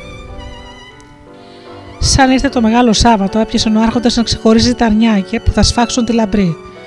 Σαν κοντεύανε να τα πουλήσουν, γύριψε και ο αδερφός του ένα αρνάκι να το σφάξει να το φάει με τα παιδιά του και με τη γυναίκα του το Πάσχα, σαν που ήταν η μέρα. Ο αδερφός του φιλάργυρος, βλέπεις, αρχινά μια φιλονικία μαζί του. Βρε αχάριστη, δεν ευχαριστιέσαι πω έχω και σε ταΐζω ένα κομμάτι ψωμί, μόνο θέλεις και αρνί. Ο φτωχός δεν ξαναμίλησε. Μόνο σαν πούλησαν τα πλιά τα αρνιά και απόμενε ένα αρνάκι μοναχά και δεν πουλιόταν, λέει το αδερφού του. Να πάρω του το ταρνάκι. Πάρτε του, λέει, και πήγαινε στο δαίμονα τη μάνα. Τόσο του κακοφάνηκε του φτωχού αυτός ο λόγος, ώστε αποφάσισε μήτε στο σπίτι του να πάει μήτε πουθενά. Μόνο να πάρει τα βουνά και τα κλαδιά για να πανάβρει του δαίμονα τη μάνα. Τρέχει σαν τρελός. Πηγαίνει, πηγαίνει, νυχτώθηκε. Έκατσε να ξεκουραστεί ο άνθρωπος. Και εκεί που διαλογιζότανε είδε μια φωτιά. Σηκώνεται πάλι, πηγαίνει κατά τη φωτιά να, δουν, να δούμε τι είναι. Πήγε δά κοντά στη φωτιά και τι να δει. Ένα τραπέζι μεγάλο, αράδα-αράδα, καθόταν οι περασμοί, οι δαιμόνοι όλο, όλοι μαζωμένοι και τρώγανε και πίνανε. Άμα τον είδαν, λέει ο ένας. Καλό τον Μπάρπα. Και ο άλλος. Καλό τον Μπάρπα. Πώς ήταν και μας έλαχες; Εμείς καθόμαστε τόσα χρόνια εδώ και κανείς δεν ήρθε να μας δει. Σύ πώς το έμαθες και ήρθες; Τον ρωτούσαν πια όλα τα δαιμόνια. Και ο άνθρωπος είπε: Δεν θέλω τίποτα. Μοναχά ο αδερφός μου μου έδικε τούτο δα ταρνί και μου είπε να πηγαίνω στο δαίμονα τη μάνα. Και πήρε ταρνί και ήρθε και σα ήβρα. Του είπαν να φάει και δεν θέλησε. Τον ρωτήσανε: Τι θέλεις να σου χαρίσουμε για το δώρο που μας έφερες; Ό,τι βαστάει η καρδιά σας, δώστε μου. Του έκανε λοιπόν ένα μήλο που αλέθουν τον καφέ και του είπαμε ότι ο μήλος, άμα τον γυρίζεις, ό,τι θέλει βγάζει. Γρόσια, φλουριά, φαγιά, κάθε λογικές πράγματα και τον καθοδήγησαν να μην το δώσει σε κανέναν, ό,τι και να του δώσουν. Τον πήρε ο άνθρωπος, ήρθε στο σπίτι του τη νύχτα του Μεγάλου Σαββάτου. Ξημέρωνε Πάσχα. Τα παιδιά του κλαίγανε, δεν είχαν ψωμί να φάνε, ρούχα δεν είχαν, κλαίγανε τη μοίρα τους.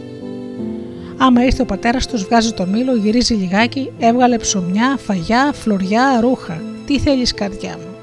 Σηκώνονταν το πρωί, αλλάζουν, πάνε στην εκκλησιά, έρχονται όλο χαρές και πασχαλιές. Τώρα ο αδερφός είδε τα παιδιά και τη γυναίκα του αδερφού αλλαγμένα, καθώς πρέπει. Εδώ λέει κάτι τρέχει. Από την άλλη, από τη μια είχε, από την άλλη είχε, ρωτά, ξαναρωτά τα παιδιά, έμαθε πως ο αδερφός έχει ένα μήλο και τα βγάζει. Πάει στον ίδιο και τον ρωτά. Έπιασε ο ίδιος να ταρνηθεί. Έλα, λέγε λέει, και εμένα μου το είπαν τα παιδιά σου.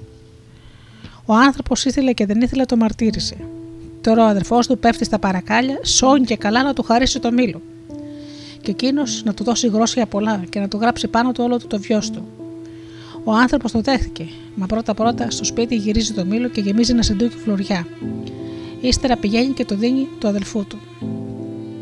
Ο αδερφός του πάλι δεν ευχαριστεί να έχει το μήλο και να κάθεται στο χωριό, μα τον πήρε να τον πάει στην πόλη για να τον δείχνει σε όλο τον κόσμο. Και εκεί που ταξίδευε γύριψαν άλλας. Πιάνει λοιπόν, γύριζε το μήλο να βγάλει άλλας. Ο μήλος δεν παράταγε. Γύριζε μονάχος και έβγαζε, έβγαζε, έβγαζε, γέμεσε το καράβι, βούλιαξε και πνιγήκαν όλοι. Το μήλο τον πήραν πάλι εξ από εδώ. Μα ο φτωχό είχε πολλά φλωριά και ζούσε χρυσό καιρό. Εγώ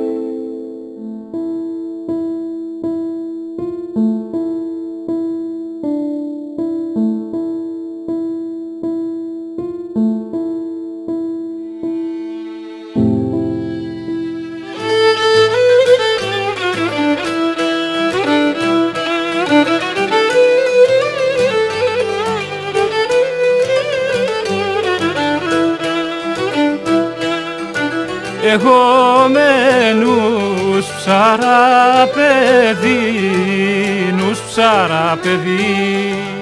Τους παιδί, Έχω και χείρα μάνα χείρανε. Γυράνε, Χείρανε, χείρανε και ματζουράνα χείρανε. Γυράνε.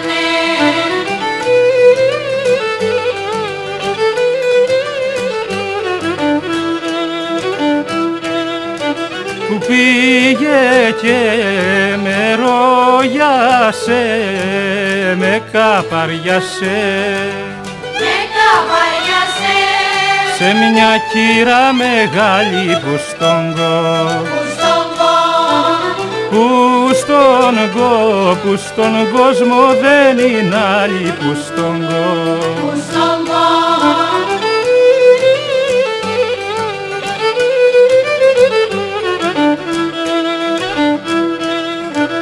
Με στέλνε για κρυό νερό τον χειμων καιρό. Τον χειμων καιρό. Σε μια κρύα βρυσούλα κρύανε κρύανε, κρύανε, κρύανε και δροσερούλα κρύανε κρύανε.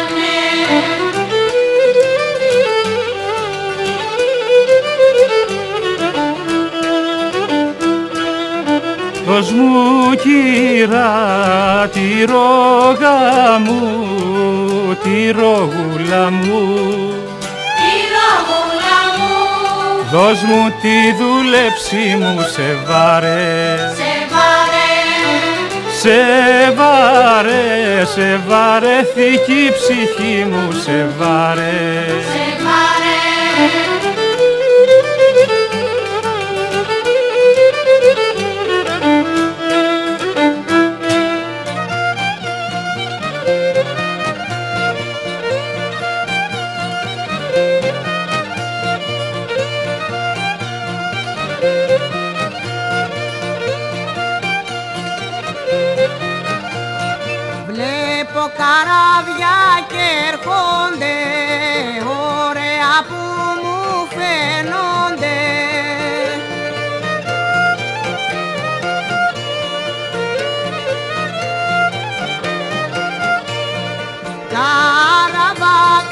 Καραβάκια παρμενίζουν την καρδού, την καρδούλα μου ραΐζουν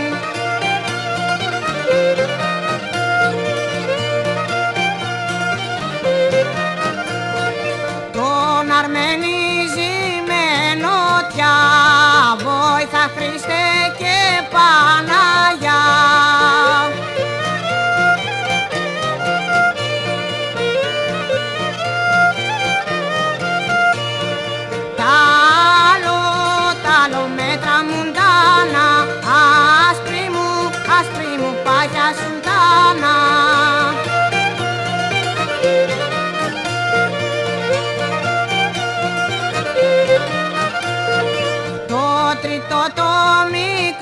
μικρότερο απ' όλα εμορφότερο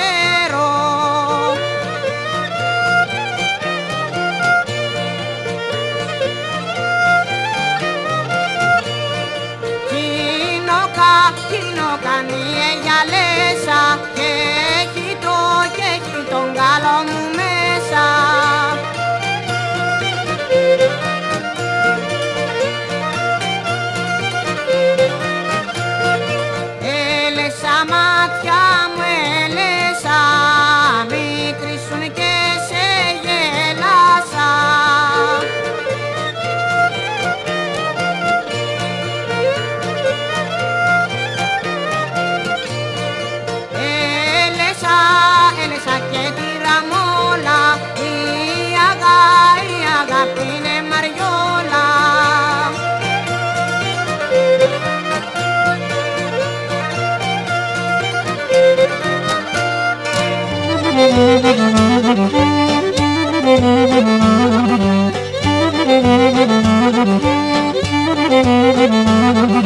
Μια γριά τσικυρική τρομ τρακατρούμ τρακατρόμ Μια γριά μπαμπογριά λαχάνα μαγείρευε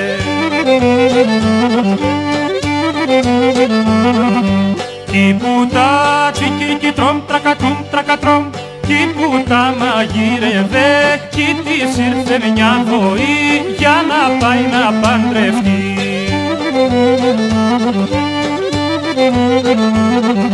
Δίνει μια τσιγκυρική τρομ, τρακατρούμ, τρακατρόμ Δίνει μια του τεντζερί κι άλλη μια του καπακιού.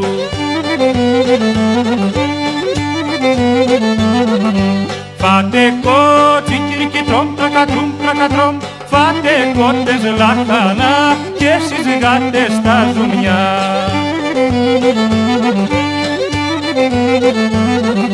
Γιατί εγώ τσικυρική τρομ, τρακατρούμ, τρακατρόμ Γιατί εγώ θα παντρευτώ και θα νοικοκυρευτώ.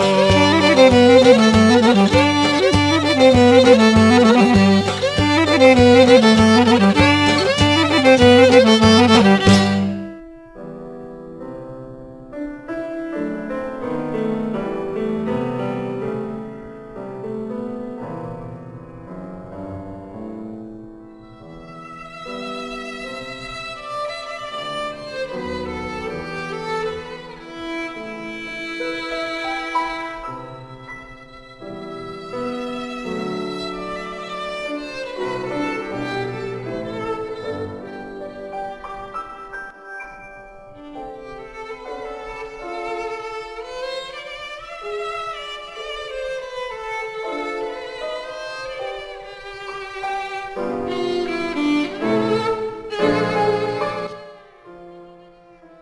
φεγγάρι. Μια φορά ήταν ένας γέρος και μια γριά. Πάει ο γέρος στα μπέλη να σκάψει, αντικρίζει τον ήλιο και το φεγγάρι που μάλωναν. Άμα ήταν τον γέρο του λένε «Ωρα καλή παππού, πες μας εσύ που ξέρεις, ποιος είναι ο καλύτερος, ο ήλιος ή το φεγγάρι; Ποιον από τους δυο μας βρίσκεις πιο καλύτερο που πρέπει σε αυτόν τον κόσμο».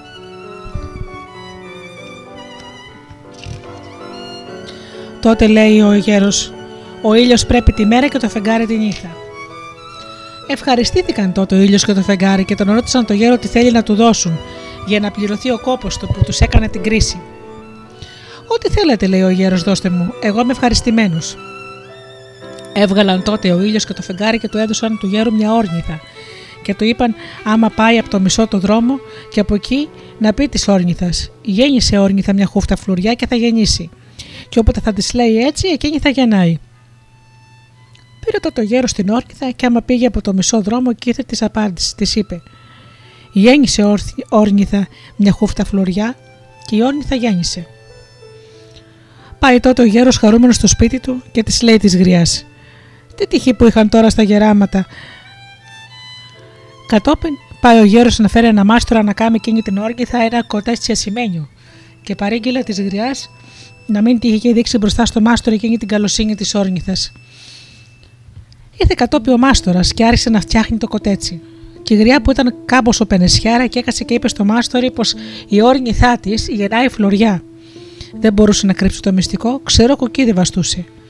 Έκασε τότε και είπε στην όρνηθα: Γέννησε όρνηθα μια χούφτα φλουριά και η όρνηθα γέννησε. Άμα είδε αυτό ο μάστορης, ήταν πονηρός και πήρε ο απόξω μια όρνηθα που της έμοιαζε της καλής.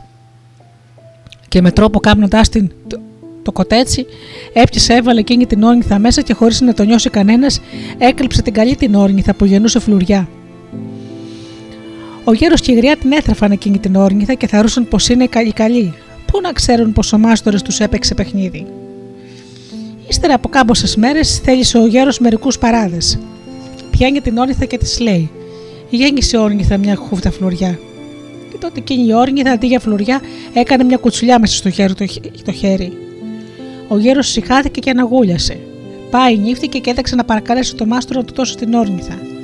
Του λέει: Αδερφέ, ό,τι έγινε έγινε. Έμαθες και εσύ το μυστικό. Σε παρακαλώ, έλα δώσε μου την όρνηθα και όσα γεννάει να τα παίρνουμε μισά-μισά. Τότε ο μάστορο που ήταν κακός τον έδιωξε τον καημένο το γέρο και του είπε: Δεν σε είδε, δεν σε ξέρω. Δεν ξέρω από αυτά που μου λες τίποτα. Να γκρεμιστείς από εδώ. Ο καημένος ο γέρος πάει στο σπίτι του λυπημένους και έκατσε και άρχισε να συλλογιέται την κακία του μάστορη. Πήγε κατόπι πάλι στο δικέλι του να πάει να σκάψει τα μπέλη του. Εκεί που πήγαινε, αντικρίσει πάλι τον ήλιο και το φεγγάρι που μάλλον και τον ρώτησαν ποιο πρέπει να έχει τα πρωτεία, ποιο ανώτερο στην αξία; Και τότε ο γέρος λέει: Ο ήλιος φαντάζει τη μέρα και το φεγγάρι τη νύχτα. Ευχαριστήθηκαν πάλι και τον ρώτησαν τι θέλει να του δώσουν. Ό,τι θέλετε, παιδιά μου, είπε. Και τότε έβγαλαν και τούτο κανένα τραπεζομάντολο και του είπαν: Άμα περάσεις στο μισό δρόμο, άνοιξε αυτό το τραπεζομάντελο και θα βρεις ό,τι νοματίσει μέσα και φάγε να χορτάσεις. Και όποτε θέλεις να φά, άνοιξε το τραπεζομάντελο και θα βρίσκει ό,τι θέλεις. Μα κοίταξε καλά, μην τύχε και το πάρουν το τραπεζομάντελο από τα χέρια σου. Ένιωσα, λέει ο γέρος. Τώρα εγώ έβαλα γνώση και κανέναν δεν εμπιστεύομαι. Πήρε τότε ο γέρος το τραπεζομάντελο και πάει.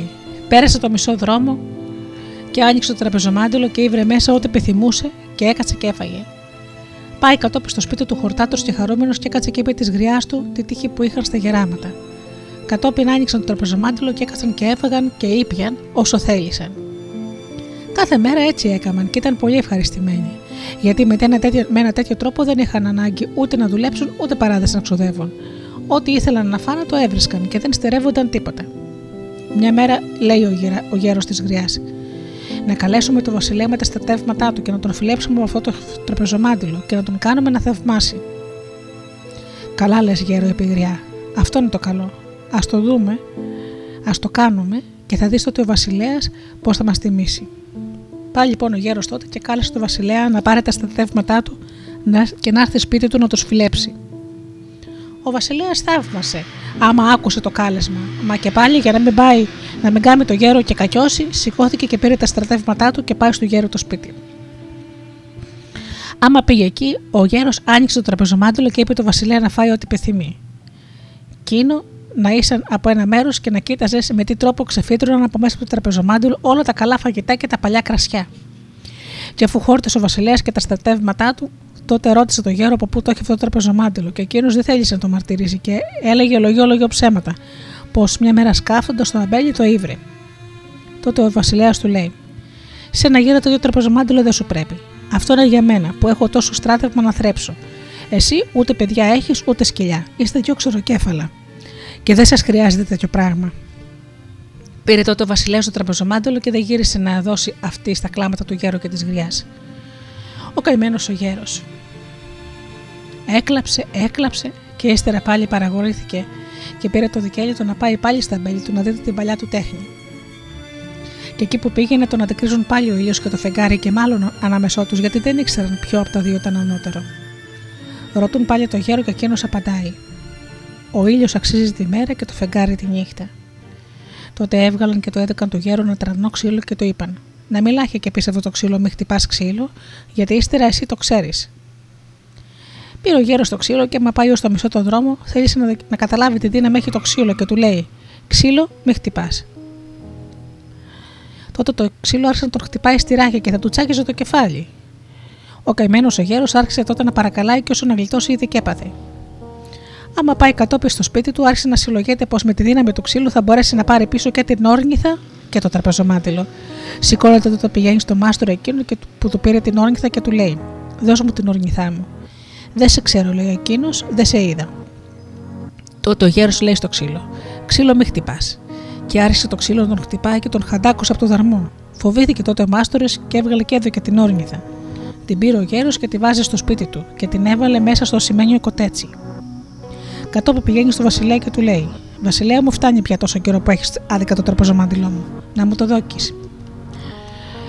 Ο Βασιλέας λέει: Να γκρεμιστείς από εδώ, γιατί θα πω στα στρατεύματά μου να έρθουν να σε σκοτώσουν.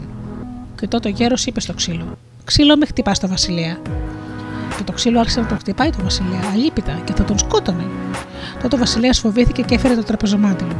Το έδωκε στο γέρο και ο γέρος άμα το πήρε, πάει στο σπίτι του και κατσεχαρούμενο με την γριά και έφαγαν.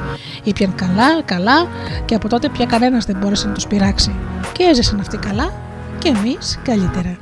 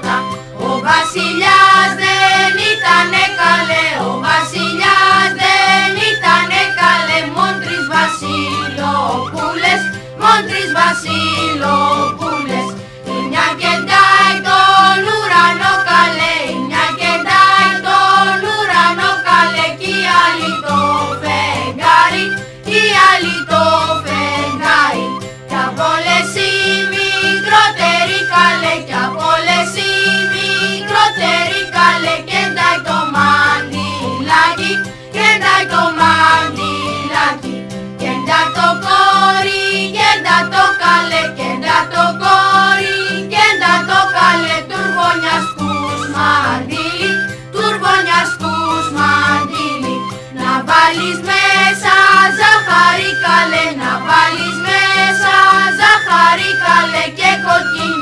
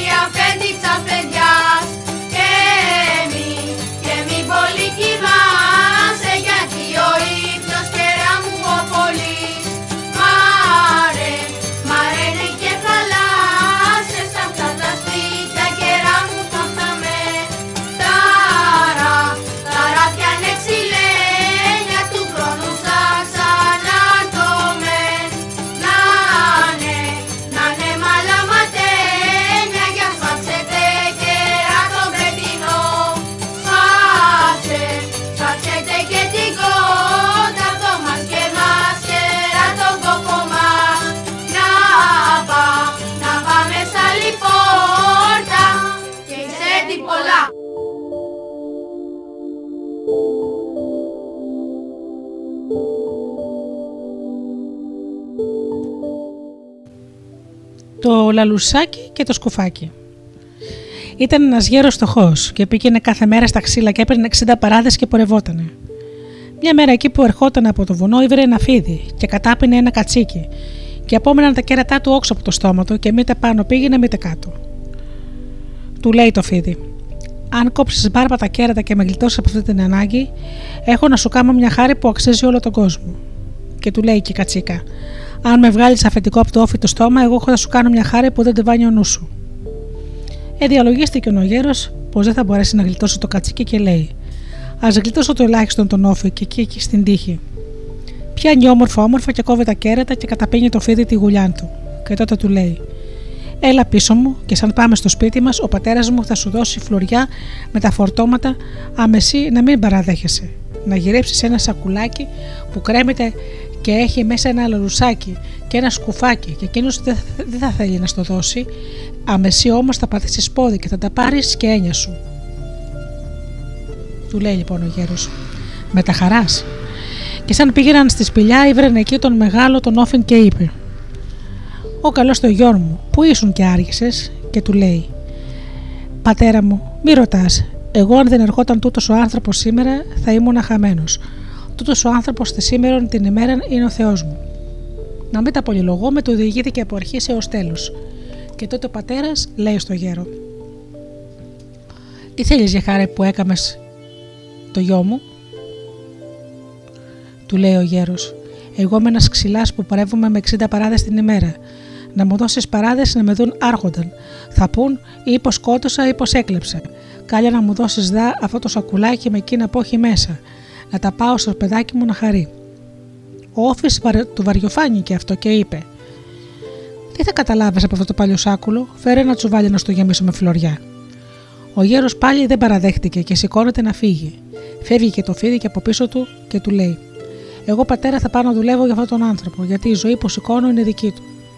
Τότε ο πατέρας είδε και παραείδε και έδωκε το σακουλάκι με εκείνα που είχε μέσα. Τα παίρνει λοιπόν ο γέρος, σηκώνεται και αφήνει την υγιάν και φεύγει.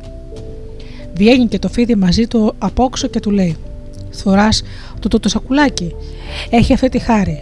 Πάλι μέσα άσο παράδες και γίνονται φλωριά. Με αυτόν τον τρόπο θα κάνει όσα φλωριά θέλεις. Βάλει λοιπόν μέσα δύο κοσαράκια και γύρανε δύο φλουριά. Του λέει λοιπόν: Χάλασε τούτα και κάμε τα άσπρα και βάλε τα να γίνουν φλωριά. Και έτσι όλα τα άσπρα του τόπου σου θα γίνουν φλωριά στα χέρια σου. Πιάνει το λαλουσάκι και του λέει: Φερά του το λαλουσάκι. Σαν το λαλί θα έρχονται 40 δράκια και θα σου λένε: Όρσε αφέντη. Και ό,τι θέλεις θα κάμουν. Και τούτο το σκουφάκι, σαν το βάλεις στο κεφάλι σου, δεν θα φαίνεσαι και θα πηδάσει με του ουρανού τα νέφη. Του λέει: Η σέτη σου πολλά και φεύγει. Έρχεται στο σπίτι του και βάζει άσπρους παράδες στο σακούλι. Βγάζει φλωριά. Χάλασε τα φλωριά τα καμενάσπρα και τα άσπρα φλωριά. Και λίγο λίγο αρχόντινε και δεν είχε τόπο να τα βάλει. Έκαμε σπίτια, πράγματα και έζησε ζωή χαρισάμενη. Με τον καιρό κατάλαβε που θα πεθάνει ο γέρος και φωνάζει τη γυναίκα του και της λέει το μυστικό και της παραγγέλνει να μην το πει στο παιδί του, γιατί είχε ένα μόνο παιδί. Μόνο αν έρθουν σαν ανάγκη τότε να τα βγάλει έξω. Πέφτει και πεθαίνει ο γέρος. Θέλησε και το παιδί να γίνει πραγματευτής. Του δίνει η μάνα του 100.000 γρόσια. Σηκώνεται, πάει να ψωνίσει, ας πούμε, στην πόλη. Σαν ήρθε εκεί, άκουσε που είχε μια βασιλοπούλα και για να τη δουν μόνον έδιναν 25.000 γρόσια. Δίνει και αυτός αμέσως στις 25 την βλέπει. Άλλες 25 τη βλέπει άλλη μια. Σε τέσσερις φορές τα, τα έβγαλε δυνάριν και σηκώνεται και φεύγει έρχεται στον τόπο του και λέει στη μάνα του. Μάνα, εγώ εψούνισα 250.000 πράγμα και έδωσα καπάρο τις 100. Τώρα θα μου δώσεις και τα άλλα να πάω να φέρω το πράγμα. Επίστεψε και η μάνα του, βγάζει και του δίνει άλλες 300.000. Πάλι αυτός τα σκούπισε και εκείνη. Σηκώνεται και ξανάρχεται στη μάνα του, του ξομολογείται όλη και την αλήθεια. Η μάνα του βγάζει το σακουλάκι και το λαλουσάκι και το σκουφί και τον ορμηνεύει πώς θα κάνει και του λέει και το πατέρα του την παραγγελιά και του λέει καλά-καλά να μην τα βγάλει από το χέρι του. Εκείνος λέει: Έννοια σου, μάνα. Σηκώνεται, φεύγει πάλι. Ευθύς που πήγε λαλά το λαλουσάκι, βγαίνουν 40 δράκια μπρος του. Όρσε, αφέντη, λέει: Να με πάτε μέσα στο παλάτι που είναι Βασιλοπούλα. Αμέσως μια και δυο και στο παλάτι. Σαν τον είδε αυτή, ξυπάστηκε. Αν μαστόρισα του λέει: Καλώς τον.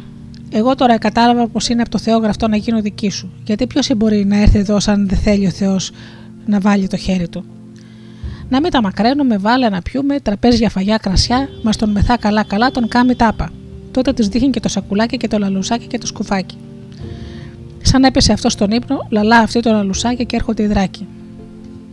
Αμέσως τους λέει τούτο να, να τον πάτε σε μια ερημιά που να, μην, που να μην έβρει στράτα.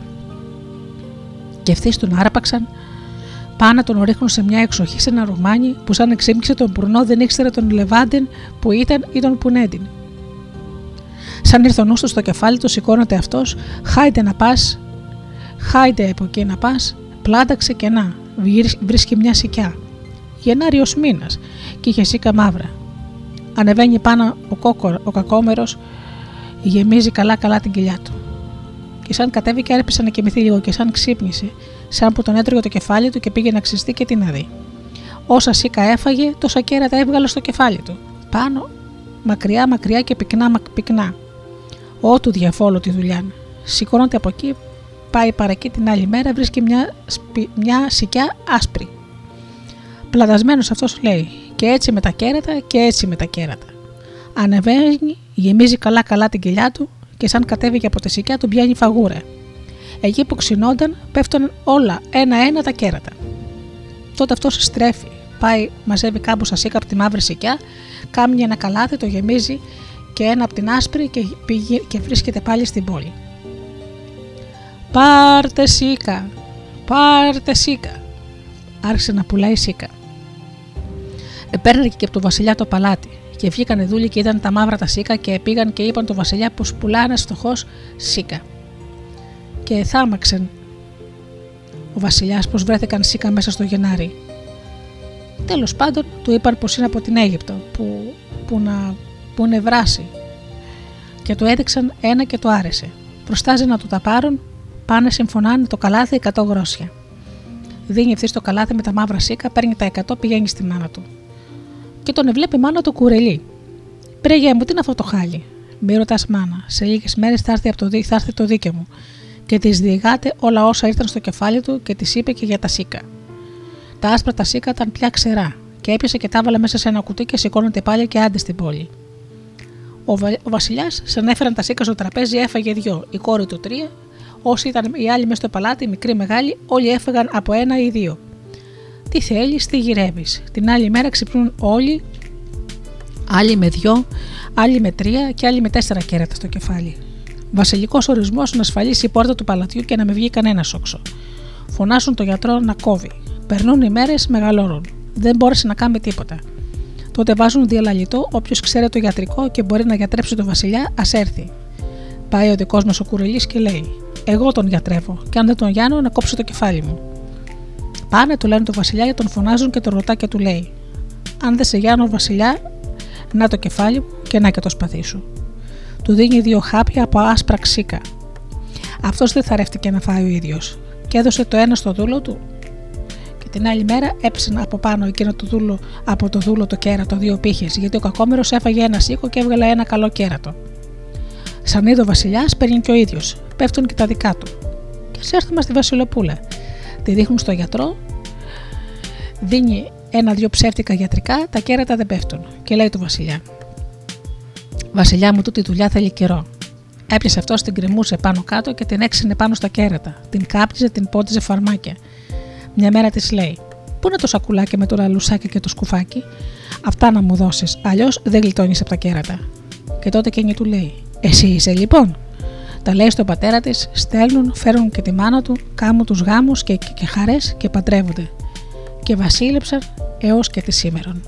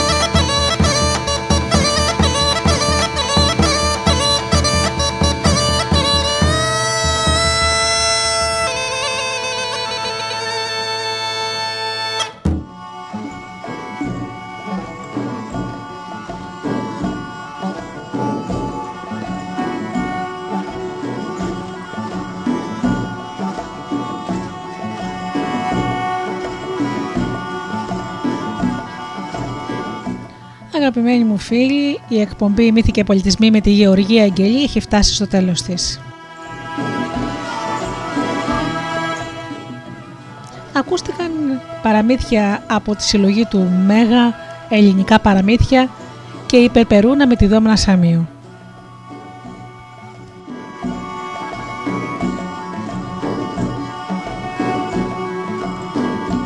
Ανανέωνα το ραντεβού μας για το Σάββατο το επόμενο στις 10 το πρωί. Έως τότε αγαπημένοι μου σας εύχομαι από καρδιάς να περνάτε καλά, να είστε καλά και αγαπήστε τον άνθρωπο που βλέπετε κάθε μέρα στον καθρέφτη.